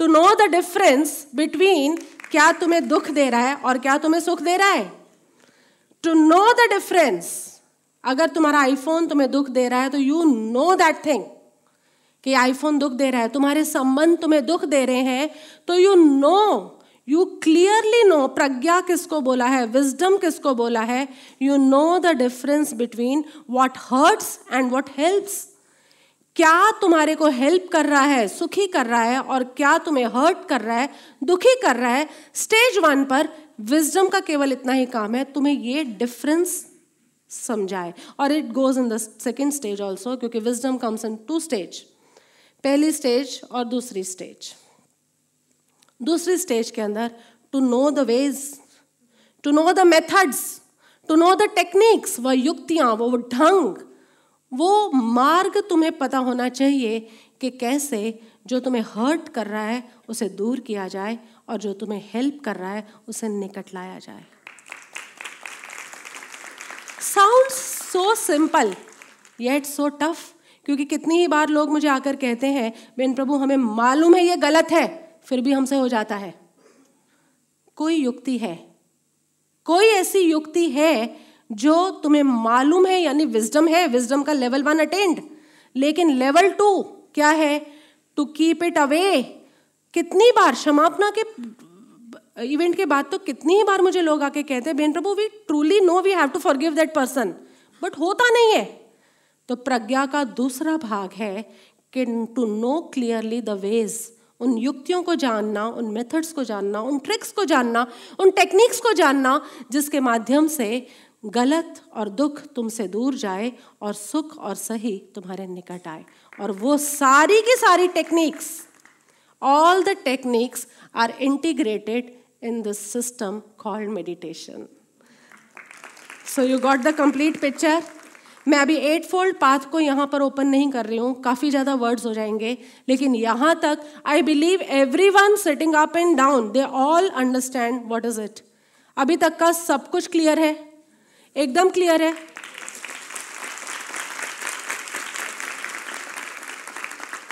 ले लिया जाए इस पर एक एग्ज़ाम किसी संवेदन रिट्रीट में मौका मिलेगा तो। ठीक है।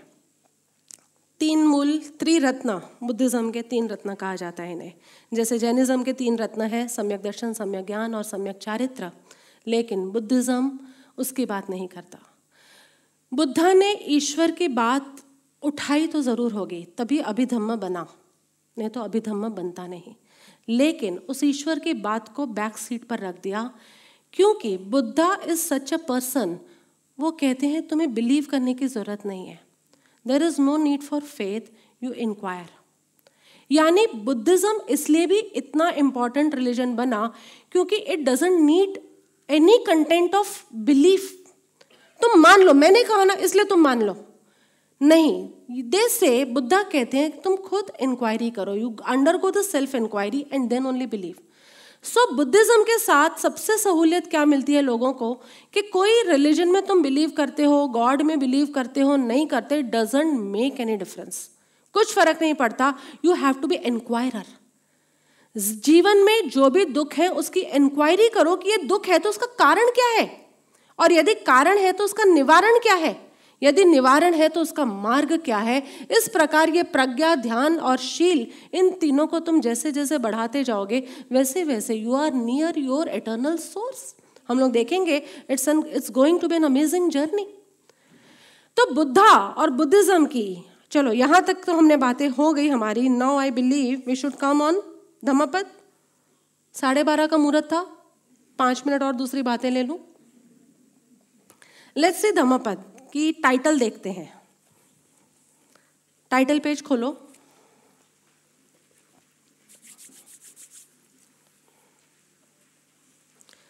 तुम्हें यहाँ तक सब समझ में आ रहा है ना? आप में से काफ़ी लोग नए होंगे। काफ़ी तो नहीं दिख रहे, ज़्यादातर सब वाइट्स में ही हैं, इसलिए पुराने ही चल रहे हैं। नए लोगों को भी समझ में आ रही है ना मेरी बात? मैं कुछ टफ तो नहीं बता रही? इट मेक्स सेंस यस और नो तुम्हें तो करेगा ही ना, तुम बोलोगे तो। पहले तेरा अध्याय अध्याय तो चलो भगवत गीता का वर्ड है वर्ग चैप्टर्स वग्गो। बुद्धिज्म में इसको वग्गो कहा है, वग्गो मतलब वर्ग वर्ग मतलब चैप्टर ओके क्लियर पहले तेरा चैप्टर है तुम्हारी पात्रता को तैयार करने के लिए, और तभी तुम फोर्टीन चैप्टर में बुद्धा को पहचान पाओगे। Four the fourteen chapter is Buddha वरना बुद्धा तुम्हारे पास से आके निकल भी जाए, तुम पहचान ही नहीं पाओगे until you have all this qualities so आज से जो शुरू होंगे ट्विन वर्सेस से लेकर फाइनली द वर्ल्ड यहाँ तक जितने भी टॉपिक्स हैं और इसमें जितने भी श्लोकाज आएँगे, सूत्र आएँगे, ये सारे के सारे सूत्र तुम्हारे भीतर पात्रता तैयार करने के लिए something related to Bhagavad Gita Bhagavad Gita में भी कुछ ऐसा ही था कर्म योग तुम्हारी पात्रता तैयार करने के लिए। फोर्टीन अध्याय में उन्होंने बुद्ध का वर्णन किया है कि बुद्ध कैसे होते हैं, यानी सदगुरु कैसे होने चाहिए, यानी पूरा स्वरूप दर्शाया है। ईश्वर का नहीं, मैक्रोकॉस्मिकली नहीं, लेकिन माइक्रोकॉस्मिकली उन्होंने उस सूक्ष्म स्वरूप, यानी ईश्वर नहीं, पर सदगुरु का स्वरूप बताया है। अगर तुम्हें सदगुरु मिल गए हैं तो दो चीज़ें तुम्हें मिलेगी और दो चीज़ें तुम में से जाएगी।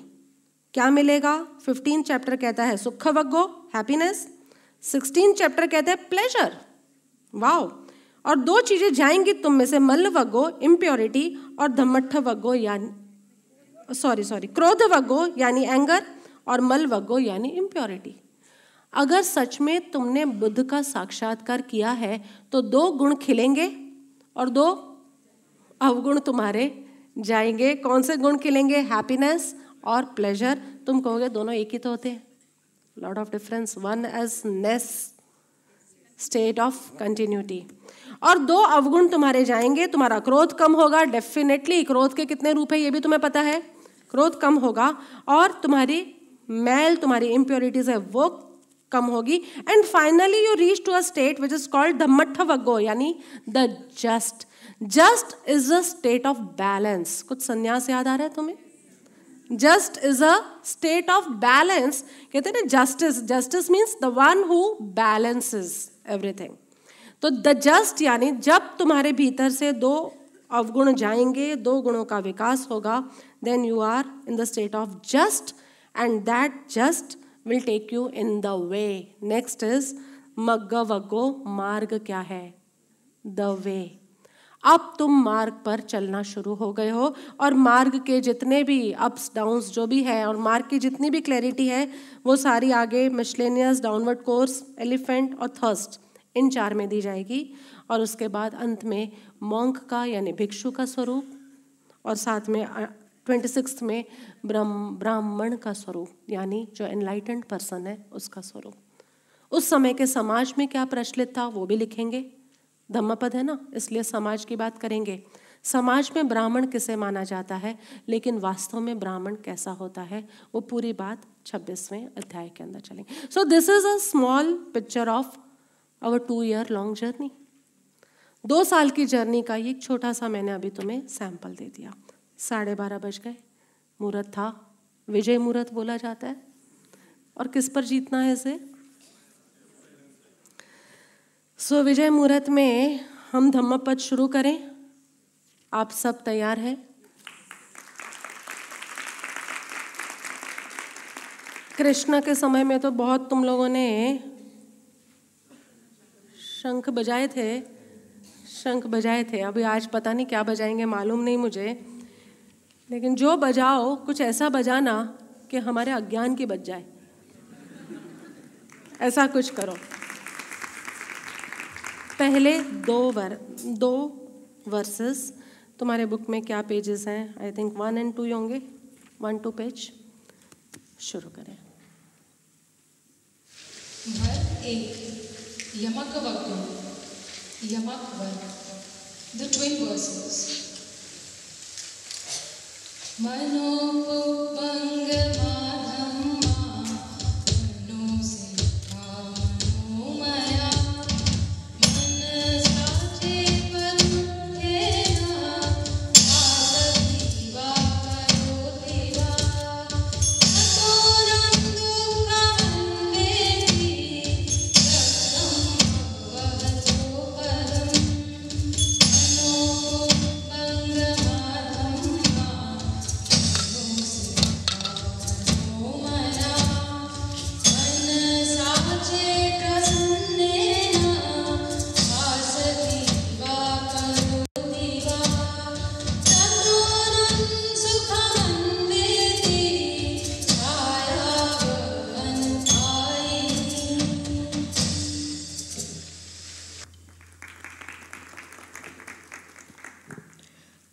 सभी प्रवृत्तियों का अगुआ है।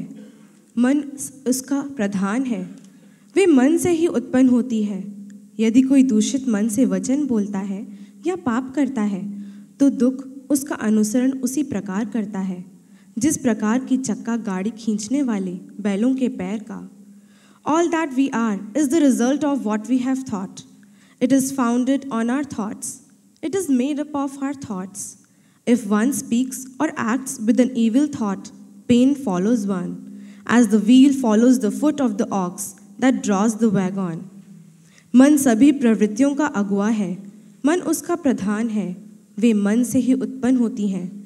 यदि कोई प्रसन्न यानी स्वच्छ मन से वचन बोलता है या काम करता है तो सुख उसका अनुसरण उसी प्रकार करता है जिस प्रकार की कभी साथ नहीं छोड़ने वाली छाया। All that we are is the result of what we have thought. It is founded on our thoughts. It is made up of our thoughts. If one speaks or acts with a pure thought, happiness follows one, like a shadow that never leaves. Malkauns राग है ये जो भी अभी दिशा प्रभु ने गाया और हमारी भक्ति टीम ने काफ़ी इस पर रिसर्च की और काफ़ी इस पर प्रैक्टिस भी की जो प्रैक्टिस दिखती है इनके कॉन्फिडेंस के अंदर ये वो राग है जिसमें भगवान बुद्ध गाया करते थे, बोला करते थे। भगवान महावीर भी उसी समय कॉन्टेम्प्ररी उस टाइम पर द मोस्ट पावरफुल राग, क्योंकि जब भी भगवान को कुछ बोलना है तो he has to speak out of his silence isn't it भगवान जो भी शब्दों का उपयोग करेंगे, उनका स्तोत्र तो उनका निशब्द है हाँ कि नहीं? भगवान जब भी किसी शब्द, कोई भी बात को कहेंगे तो उस हर कहने का आधार उनका मौन है। और इस मौन से शब्दों तक आने के लिए कोई सेतु बन पाता है तो ये मालकौस राग है। और इसलिए this raag is very powerful raag. Very powerful तुम्हें ये दोनों श्लोक पढ़कर समझ में आ गए होंगे? सूत्र है, श्लोक है, रिद्धि हाँ बोल रही है, समझ में आ गए। आ ही गए होंगे, इसमें नहीं समझने जैसा भी क्या है वैसे। नहीं समझ में आया होगा तो एक शब्द, मन। मन क्या है भाई ये? मन क्या है? तुम शरीर को तोड़ो, शरीर को काटो, शरीर को बांटो। भेज दो किसी फॉरेंसिक लैब के अंदर। तुम्हें मन कहाँ मिलेगा? यहाँ? हार्ट के पास? लीवर के पास? घुटनों में कहते लड़कियों का दिमाग घुटनों में होता है। एक मन होता है, एक मस्तिष्क होता है। मेक श्योर sure मैं मन की बात कर रही हूँ। मन यानी माइंड मस्तिष्क यानी ब्रेन पहला ही शब्द आ गया, मन सभी प्रवृत्तियों का अगवा है। Whatever is happening in your life उसका प्राइम कॉज कौन है? डू यू एग्री और नॉट तुम्हारे जीवन में जो कुछ भी हो रहा है उसका कारण कौन है? खाली मन मन और मन। ये मन क्या है? आओ, जरा देखते हैं। तुम कहोगे, तीन साल हमने किया क्या? अभी तक हमें यही नहीं पता कि मन क्या होता है। मन यानी तुम्हारी भाषा में या तुम्हारी सोच में मैं ऐसा कहूँ, समझ में, विचार। Do you agree thoughts fleeting thoughts कह सकती हूँ मैं? कंटिन्यूअस चलते रहते हैं। कभी बंद होते हैं क्या? विचार विचार विचार। तो मैं मन यानी विचार ऐसा रखूँ या बहुत इंपॉर्टेंट डेरिवेशन पर हम लोग आने वाले हैं। सो so, जो लोगों को सोना था सो लिया। अब उठ जाओ और इस important derivation because now Dhammapada start इससे पहले तो क्या था? दैट वॉज़ नॉट इंपॉर्टेंट अब जो इंपॉर्टेंट पार्ट है आज के सत्संग का वो अब यहाँ से शुरू हो रहा है। सो वॉट इज़ मन मन यानी विचारों की भाग दौड़ the fleeting thoughts that we called as मन और मन का दूसरा नाम English substitute is mind make sure I am talking of mind तुमसे प्रश्न है मेरा कि मन विचारों में भागता है, कहाँ भागता है? कहाँ भाग रहा है भाई? हाँ पारस प्रभु कह रहे हैं, यहाँ, वहाँ। यहाँ, वहाँ, ये जो तुमने झंडा उड़ाया कोई? नहीं यू आर एब्सोल्युटली करेक्ट इन्होंने कहा, मन यहाँ, वहाँ भाग रहा है मतलब पास्ट एंड फ्यूचर हाँ? पास्ट एंड फ्यूचर बहुत इंपॉर्टेंट डेरिवेशन पर हम आ रहे हैं, यानी मन भाग रहा है पास्ट में, भूतकाल में और फ्यूचर में। एग्रीड यहाँ तक तुम एग्रीड हो? मैं तुम्हारे स्कूल के प्रोफेसर स्कूल कॉलेज के प्रोफेसर की तरह नहीं हूँ, कि तुम एग्ज़ाम्स के बाद तक एग्री नहीं होते और तब तक तुम्हें पूरा डेरिवेशंस पढ़ा के चले जाते। हैं I want you to agree with me at every step तो ठीक है, तुम्हारा मन भी कहाँ भाग रहा है? पास्ट में या फ्यूचर में? जब तुम्हारा मन पास्ट के थॉट्स में भागता है तो दो प्रकार के प्रमुख थॉट्स होते हैं। कुछ थॉट्स ऐसे होते हैं जिससे तुम सहमत हो और कुछ थॉट्स ऐसे होते हो, होते हैं जिससे तुम असहमत हो। यस और no few thoughts with which you are agreeing agreeable thoughts and few thoughts which are disagree अरे नहीं नहीं, ऐसा होगा तो मैं ऐसा थोड़ी करने वाली हूँ। अरे ऐसा होगा तो मुझे ऐसा करना है।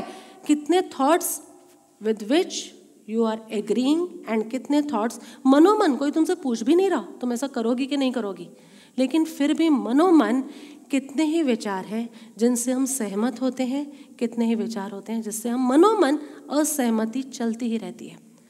इवन तुम्हें सहमति और असहमति को, इस एग्रीमेंट और डिसएग्रीमेंट को रजिस्टर ना कर पाओ तो भी वो चल रही है मेक श्योर sure. चल तो रही है, जरा तुम ठहर के अपने मन के अंदर, अपने विचारों को थोड़ा मैपिंग करोगे ना तो तुम्हें पता चलेगा yes I am agreeing to this thought and I am disagreeing this thought ये कंटिन्यूस हम सब में चल रहा है येस और no we are on this third third step of a derivation ठीक है। होगा क्या? जिन थॉट्स के साथ आप सहमत हो, आप क्या कहेंगे? I want I want want असहमत हो आई डू नॉट बोलो बोलो। यस और नो जो एग्रीएबल थॉट्स है, उसके साथ आप कह रहे हैं आई वॉन्ट वॉन्ट वॉन्ट कितना भी लिख दो। और डिसएग्रीएबल थॉट्स के साथ you are simply saying I do not want at all लिख दो ये भी? एट ऑल कि नहीं थोड़ा थोड़ा आ जाए। नहीं at all you are so strongly giving this signals ये मैसेजेस तुम्हारे ब्रेन में कंटिन्यूस रिले हो रहे हैं। आई वॉन्ट वॉन्ट या I do not want want ये जो भी है, ये आई वॉन्ट वॉन्ट को ही हमारी शास्त्रीय भाषा में राग कहा जाता है और इस आई डू नॉट वॉन्ट को हमारी शास्त्रीय भाषा में द्वेष कहा जाता है। इसको हम आई वॉन्ट वॉन्ट को अटैचमेंट कहेंगे या डिज़ायर या craving it is a craving so this is an aversion English Hindi substitutes में साथ साथ में लिख रही हूँ बिकॉज़ हम लोगों की टीम की ये प्लानिंग है कि ये पूरा का पूरा सत्संग इंग्लिश में भी डब होने वाला है। जय श्री प्रभु, आपसे भी पूछ रही हूँ मैं, ये डब होने वाला है। इसलिए मैं इतनी मेहनत कर रही हूँ। नहीं तो it was so easy for me और मैं आज की डेट में छः गाथा कर लेती अगर मुझे खाली हिंदी में लिखना होता।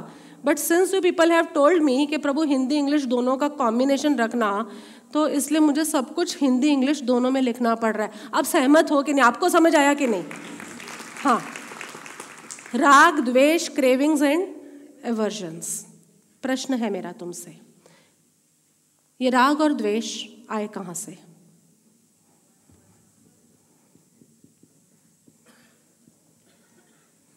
कहाँ से आए? मन से, अब मन को तो तुम जानते ही नहीं हो। कहाँ से आए? देखो, इसी चार्ट में आंसर है। विचार से, मन से। ये राग और द्वेष आए कहाँ से? कुछ लोग पहुँच पा रहे हो उस बात तक and they are very correct past and future से। Yes yes? यहाँ तक बात समझ में आ रही है? ये राग और द्वेष का उत्पत्ति स्थान क्या है? Past and future so this seem so obvious so natural कि ये राग और द्वेष आए कहाँ से है? इस राग और द्वेष को हमारे शास्त्रों ने इम्प्योरिटी कहा है। यस और नो यही तो अशुद्धि है हमारे अंदर, और कोई अशुद्धि है ही नहीं। ये craving and aversion want want and do not want want चाहिए चाहिए, नहीं चाहिए चाहिए। जो चाहिए दैट इज़ क्रेविंग डिज़ायर और नहीं चाहिए मतलब एवर्जन द्वेष नहीं चाहिए नॉट एट ऑल यही तो इम्प्योरिटी है. जो ज़िंदगी में आ रहा है, उसका वैसा स्वीकार करना इज़ प्योरिटी और जो है, उसको ज़्यादा चाहना या उसको हटाने की कोशिश करना इट इज़ इम्प्योरिटी तो ये राग द्वेष क्या है?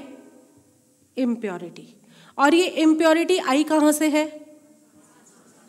पास्ट और now the two laws apply here one is the law of reminder and another is the law of duality दो लॉज यहाँ पर अप्लाई होंगे। One is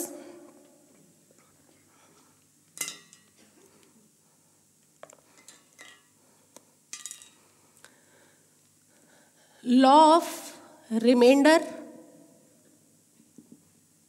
and one is law of duality duality यानी द्वैत और reminder यानी जो बच गया। सुना है ना ये वर्ड्स ये दो शब्द समझ में आते हैं ड्युअलिटी मतलब द्वैत और रिमाइंडर मतलब कुछ है जो बचा हुआ है। दो लॉज अप्लाई करते ही हमें पता चलेगा कि अग लॉ ऑफ़ ड्युअलिटी क्या कहेगी कि यदि इम्प्योरिटी है राग द्वेष को क्या कहा हमने? इम्प्योरिटी मतलब कहीं प्योरिटी भी एग्जिस्ट करती है? यस और नो यदि इम्प्योरिटी है, इसका मतलब प्योरिटी भी एग्जिस्ट करेगी the law of duality says this and we all agree to it law of reminder क्या कहता है?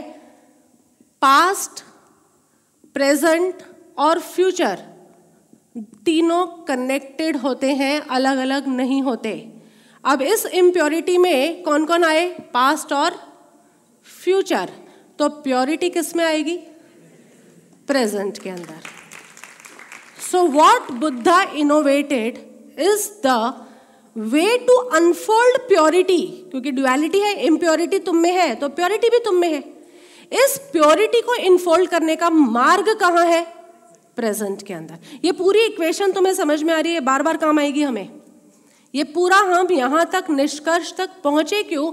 Why Buddha took Vipassana why Buddha took us to meditation why Buddha बार बार उन्होंने कहा, वर्तमान में आओ, वर्तमान में आओ, वर्तमान में आओ, क्यों?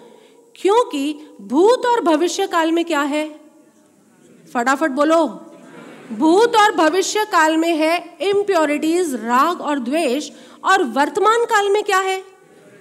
प्योरिटी और होता क्या है? जैसे ही तुम आरंभ में ध्यान करने बैठोगे, तुम मेडिटेशन को अप्रोच करोगे, तुम कर क्या रहे हो? तुम प्रेजेंट मोमेंट में आ रहे हो। तुम प्रेजेंट मोमेंट में आओगे तुम? मैं तुम्हें अभी ब्रीदिंग पैटर्न देती हूँ। तुम उससे प्रेजेंट मोमेंट में आओगे and the moment you come in present moment impurity and purity इन दोनों के बीच में एक रिएक्शन होता है। One is positive one is negative द्वैत है इसलिए। इन दोनों के बीच में एक रिएक्शन होता है, और इमीडिएटली क्या होता है? तुम्हें पैरों में दर्द होगा, तुम्हें सिर में दर्द होगा, तुम्हें रेस्टलेसनेस लगेगा, कुछ भी लग सकता है, लेकिन ये कब तक होगा? क्या तुमने घर में कभी डोसा बनते देखा है? डोसा जब बन जाता है, उसके बाद उस गरम गरम तवे पर यदि तुम पानी डालो तो आवाज़ आता है, छम छम। कब तक आएगा ये आवाज़? जब तक तवे का टेम्परेचर और पानी का टेम्परेचर दोनों समान नहीं हो जाते। तो ध्यान एक ऐसी प्रक्रिया का नाम है प्रेजेंट में आना एक ऐसी ट्रिक का नाम है कि जहाँ तुम शुरू शुरू में आओगे तो प्योरिटी और इम्प्योरिटी एक दूसरे पर आ रही है। छम। छम। तुम्हें कभी रेस्टलेसनेस फील होती है, कभी दर्द फील होता है, कभी तुम भाग जाना चाहते हो, कभी तुम्हें नींद आ जाती है। हर प्रकार की उल्टी सीधी चीज़ है बिकॉज़ इम्प्योरिटी इज़ मैक्सिमम इसलिए छम छम की आवाज़ तुम्हारे अंदर से आ रही है। छोड़ दो, भाग जाओ, वेदनाएँ होती है लोगों को। तकलीफ़ होती है, कहते आए तब बिल्कुल ठीक थे, लेकिन ध्यान के अंदर सिर में बहुत दर्द हुआ। क्या हुआ? तुम्हारी इम्प्योरिटी के तवे पर हमने प्योरिटी छिड़की है। और द मोमेंट हमने प्योरिटी छिड़की छम यानी कोई ना कोई वेदना सक्रिय होगी, लेकिन कब तक होगी? जब तक दोनों का बैलेंस नहीं आ जाता। When they are in the state of equilibrium everything is fine इसके बाद it's a path to explore inner happiness जैसे जैसे वह पानी, वह तवा गर्म था, पानी कैसा है? ठंडा है। जैसे जैसे उसका स्टेट ऑफ़ इक्विलिब्रियम आ जाएगा वैसे वैसे अब पानी का ठंडक तुम्हें फील होगी कि नहीं? पानी की शीतलता तुम्हें फील होगी कि नहीं? पानी की सॉफ्टनेस तुम्हें फील होगी? पानी का, की मिठास तुम्हें फील होगी?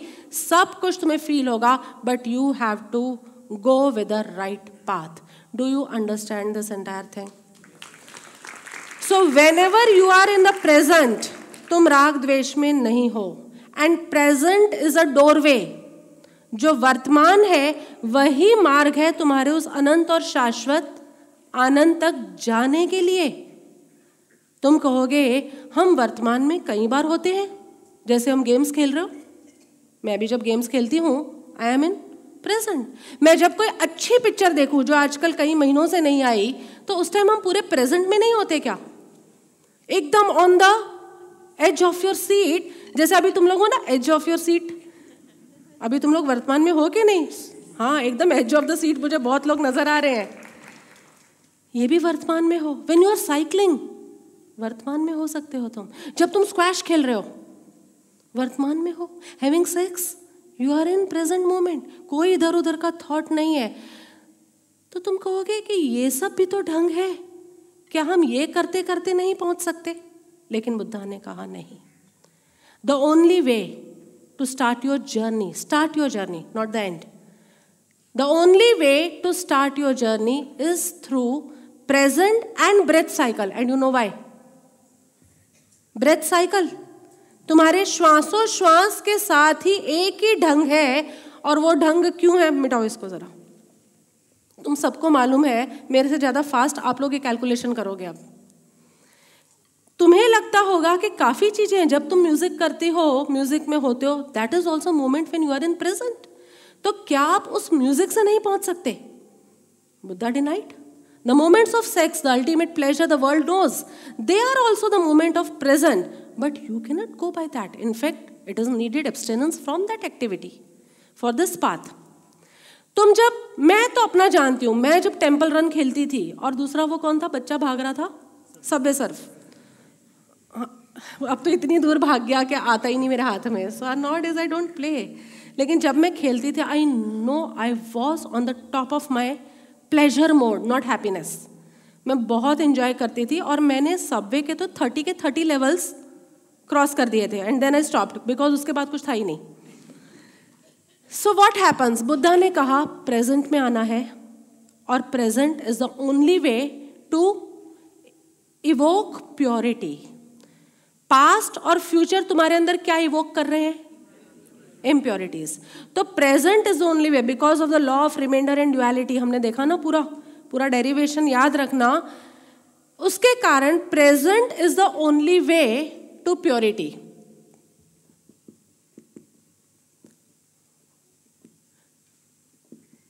और इसीलिए इस प्रेजेंट मोमेंट को ना प्रेजेंट का है। आई थिंक कई कोर्ट्स घूमते थे इसके। It is a gift this gift can take you to the eternal state of happiness ये द्वार है। यहाँ से आरंभ होगा। इसके अंदर तुम्हारा प्रश्न ये था कि साइकिलिंग करते हुए गेम खेलते हुए म्यूज़िक करते हुए क्या ये नहीं हो सकता? तो बुद्ध ने कहा, नहीं हो सकता, क्योंकि हमारे इस यौगिक कल्चर के अंदर हमने एक विज्ञान पाया है, एक रहस्य पाया है कि thoughts are directly related to breath cycles जब तुम क्रोध में होते हो, तुम्हारे श्वासोश्वास की जो वेव्स होती है, वो अलग होती है, उसकी जो स्पीड होती है, और जब तुम शांति में बैठे होते हो your breath flows in a different pattern तो thoughts are directly proportional to breath cycles एक इंसान को एक दिन में कितने थॉट्स आते हैं? अब तो तुम्हें पता होना चाहिए ये। सिक्सटी थाउज़ेंड थॉट्स हेल्दी इंसान को सेन इंसान को हेल्दी छोड़ो। अगर तुम अपने आप को सेन की कैटेगरी में रखते हो तो।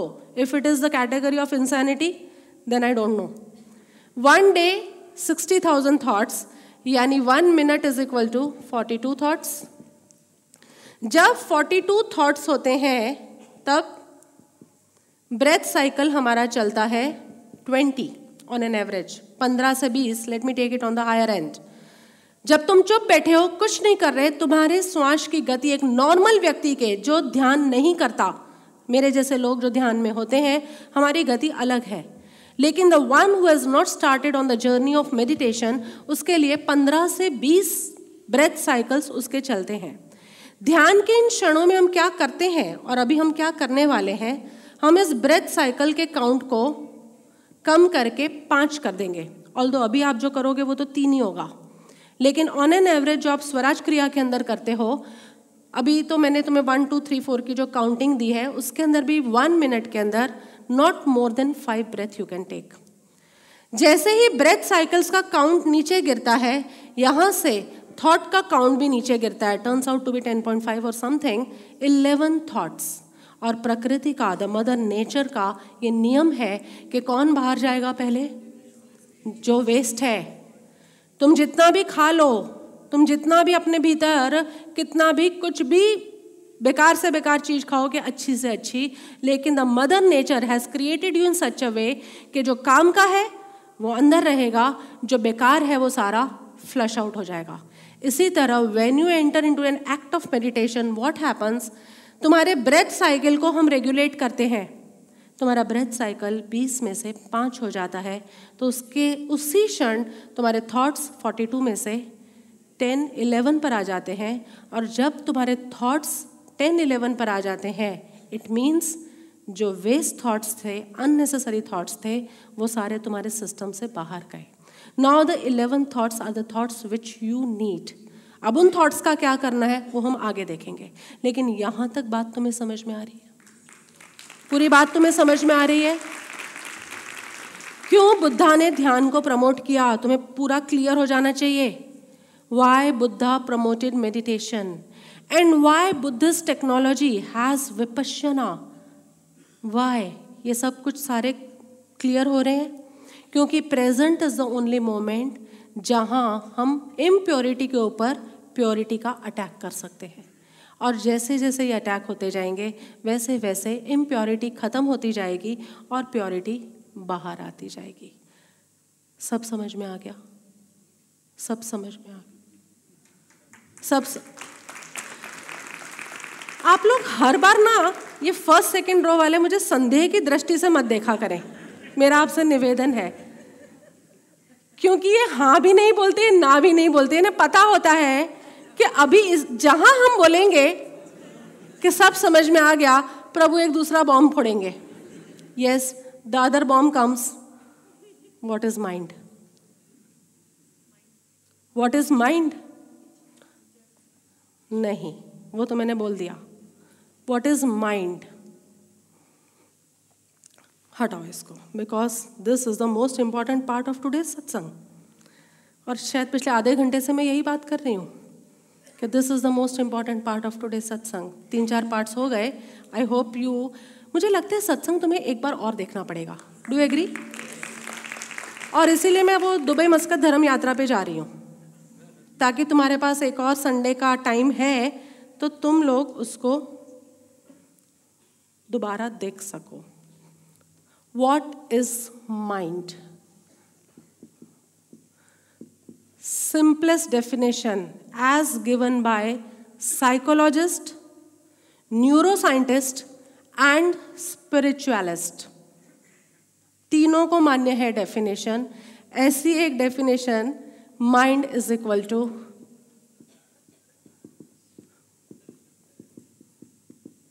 brain in action mind is equal to brain in action तुम ब्रेन से परिचित हो?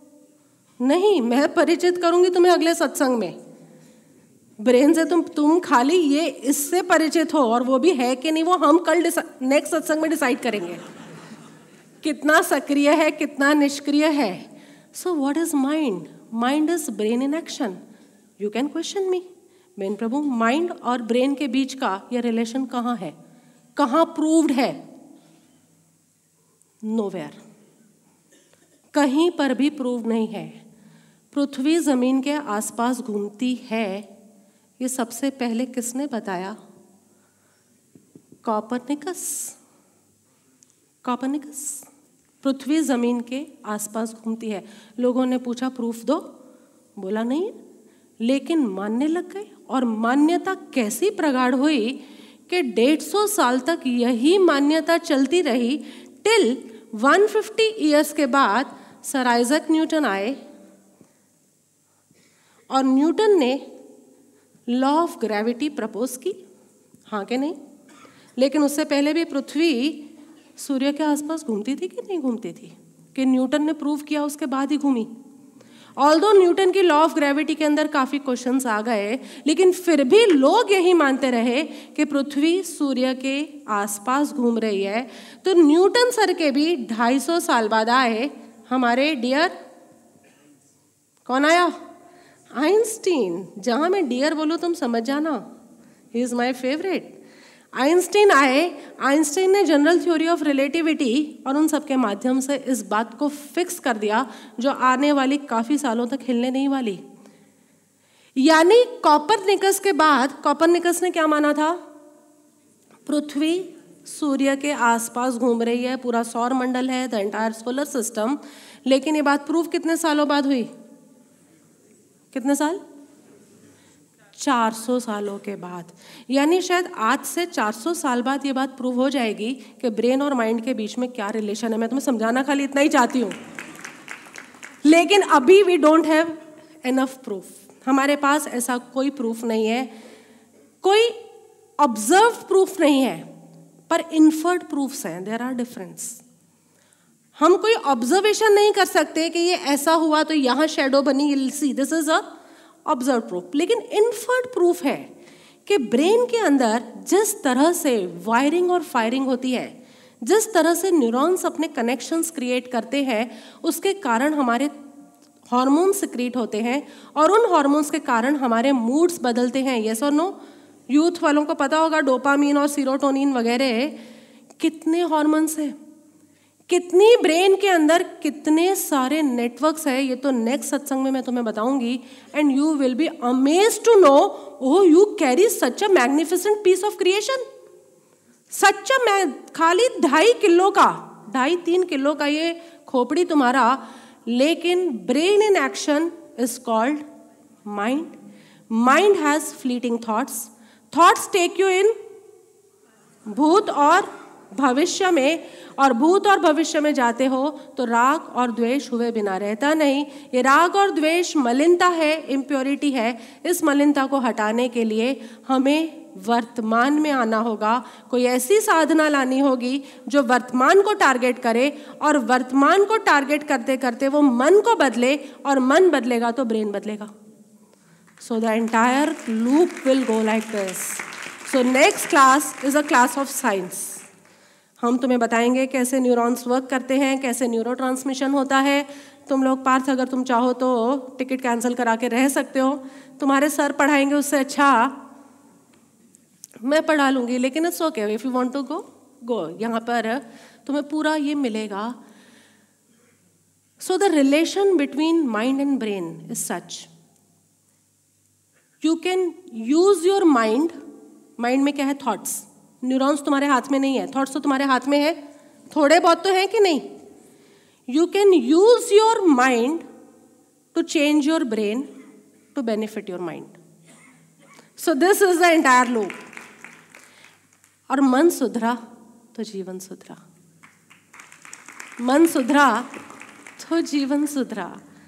चलें एक ध्यान प्रयोग की तरफ़ कि तुम्हें हड़बड़ी है। आज पहला सत्संग है तो थोड़ा डिसिप्लिन दिखा दें अपना। एक बजे बंद कर दें। नहीं नहीं, जो आदत पड़ गई वो पड़ गई। इसलिए आज से ही देर करना शुरू करो। पंद्रह मिनट ध्यान। तुम लोगों को खास पिलोस दिए गए हैं नीचे की सीट वालों को। बिकॉज़ हमारी टीम ने देखा कि नीचे की जो सीट्स हैं, वो ध्यान के लिए कंड्यूसिव नहीं है, ऊपर वाली है। लेकिन नीचे की नहीं है। तो दे इमीजिएटली चार दिन के अंदर इन्होंने ये पिलोस बनवाए।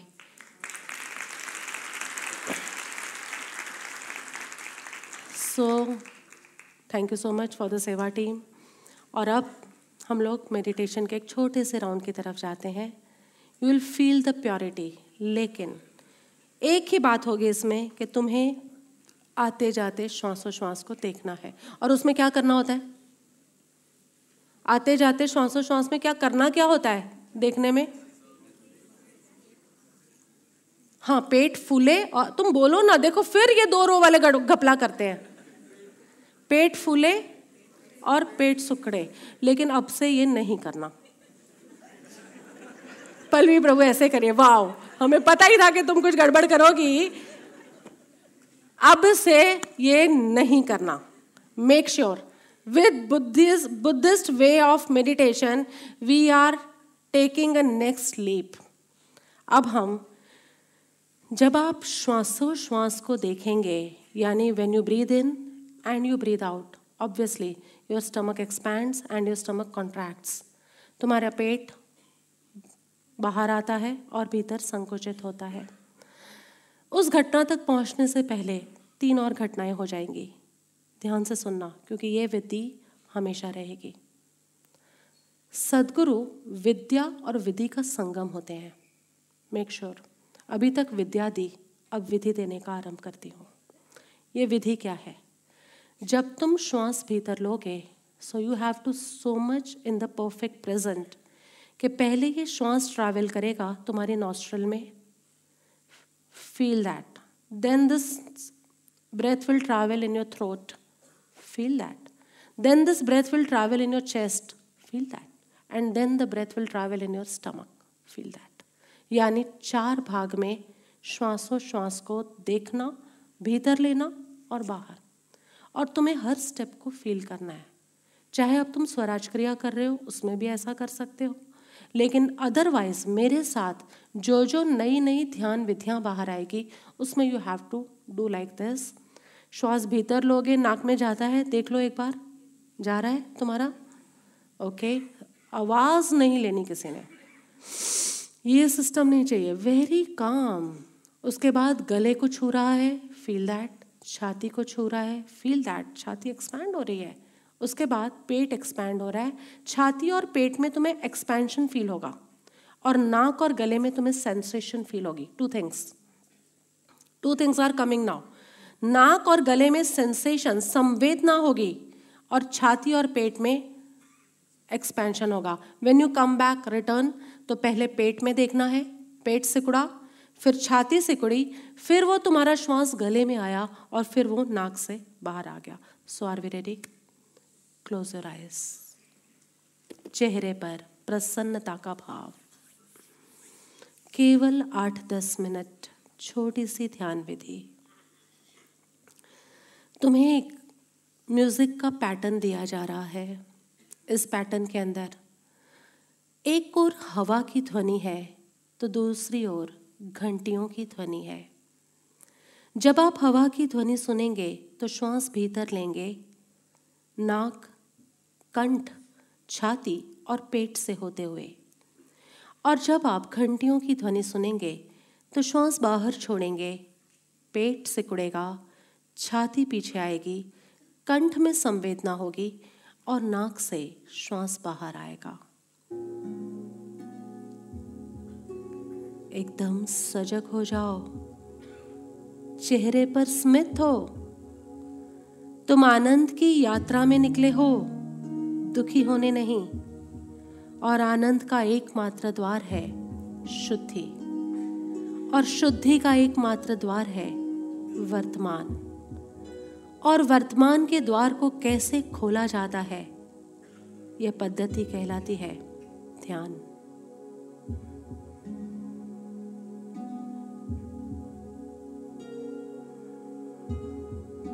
सामान्य श्वासोश्वास। जब आप हवा की ध्वनि सुनेंगे तो इस प्रकार श्वास भरो। चारों तरफ़ से पेट में जाए, ठहरो। जब तक घंटियों की आवाज़ ना सुनो, तब तक ठहरो। और फिर घंटी की आवाज़ के साथ बाहर शुरू करो म्यूज़िक की बीट्स को।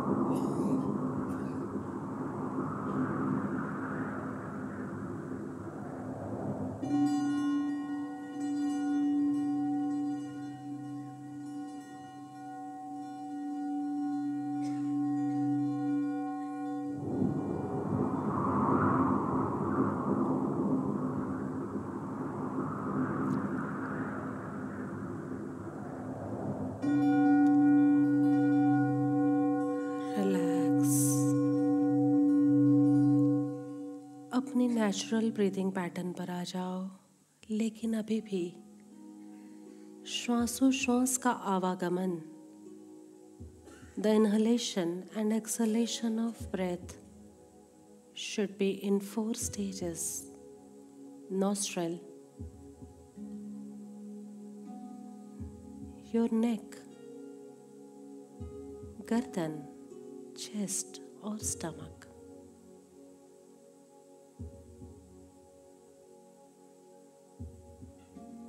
चेहरे पर स्मित हो। वर्तमान में आने की खुमारी हो।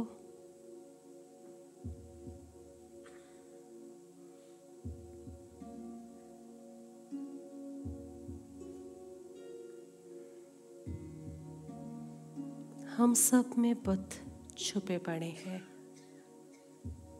बस उन बुद्ध को उजागर करना है। पाना नहीं है। मात्र जो पाया है, उसकी खबर लेनी है। The only way to eternal happiness The only door to infinite bliss is the present moment भगवान बुद्ध के धम्मपद के साथ हम ऐसी अनेक युक्तियों को उजागर करेंगे, जो तुम्हें वर्तमान के द्वार में प्रवेश करना सिखाए।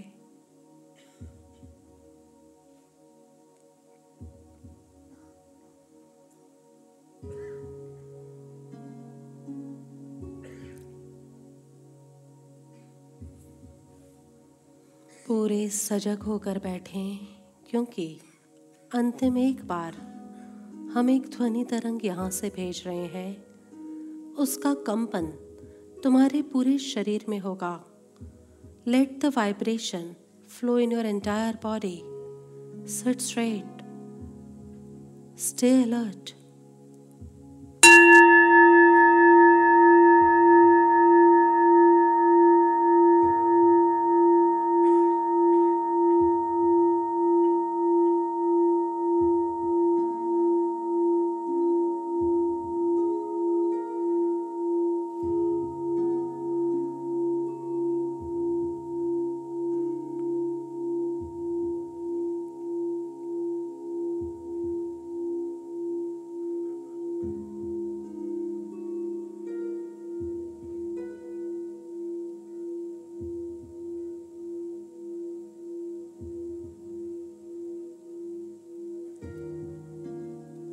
अंतिम एक आध मिनट पूरी स्थिरता में बैठो। ये वो समय है, जब ढाई घंटे की ऊर्जा तुम्हारे भीतर उतरेगी और स्थिर होगी। जो कुछ भी सुना है, उसके मुख्य बिंदु तुम्हारे भीतर अंकित हो जाने चाहिए। They should be carved on your neurons. They should fire and wire together.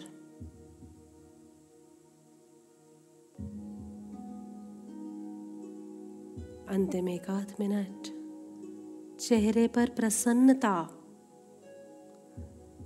छोड़ो अभी भूत और भविष्य के संकल्प। Enjoy your presence here it's ecstatic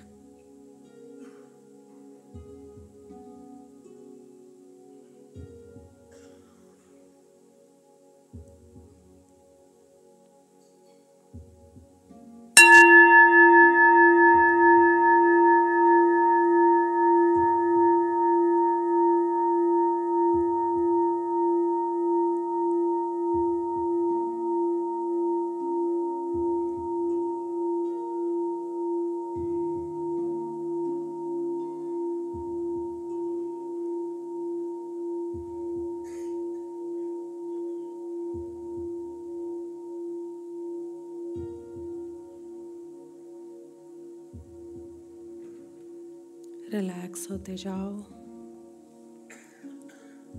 अपने हाथों पैरों को ढीला करो। हाथ और पैर थोड़े से हिला लो। उंगलियाँ हिलाओ। हाथ पैरों को थोड़ा सा हिलाओ। फिर दोनों हाथों को जोड़कर अपने चेहरे के सामने ले आओ। रब कर दो।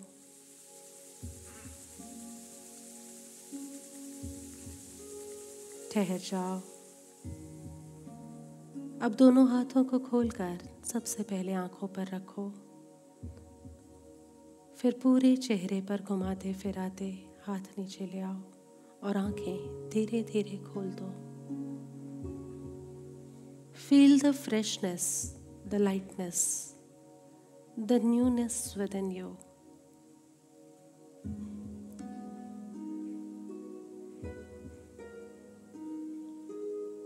ध्यान साधना के माध्यम से वर्तमान में व्यतीत किया एक एक पल तुम में शुद्धि उजागर करता है। तुम में पवित्रता का विचार डालता है और जैसे जैसे शुद्धि का विचार सक्रिय होता है लाउड होता है, ऊँचा होता है वैसे वैसे तुम्हारे मस्तिष्क के तंतु उसका ब्लू प्रिंट बदलता जाता है। With Buddha our entire journey will be to influence our thoughts हमारे विचारों को प्रभावित करेंगे।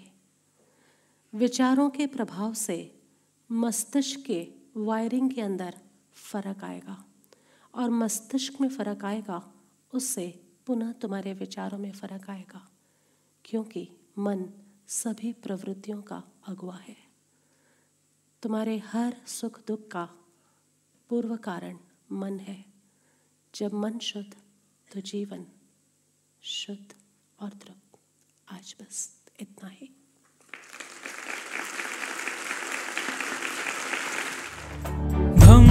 पद की देशना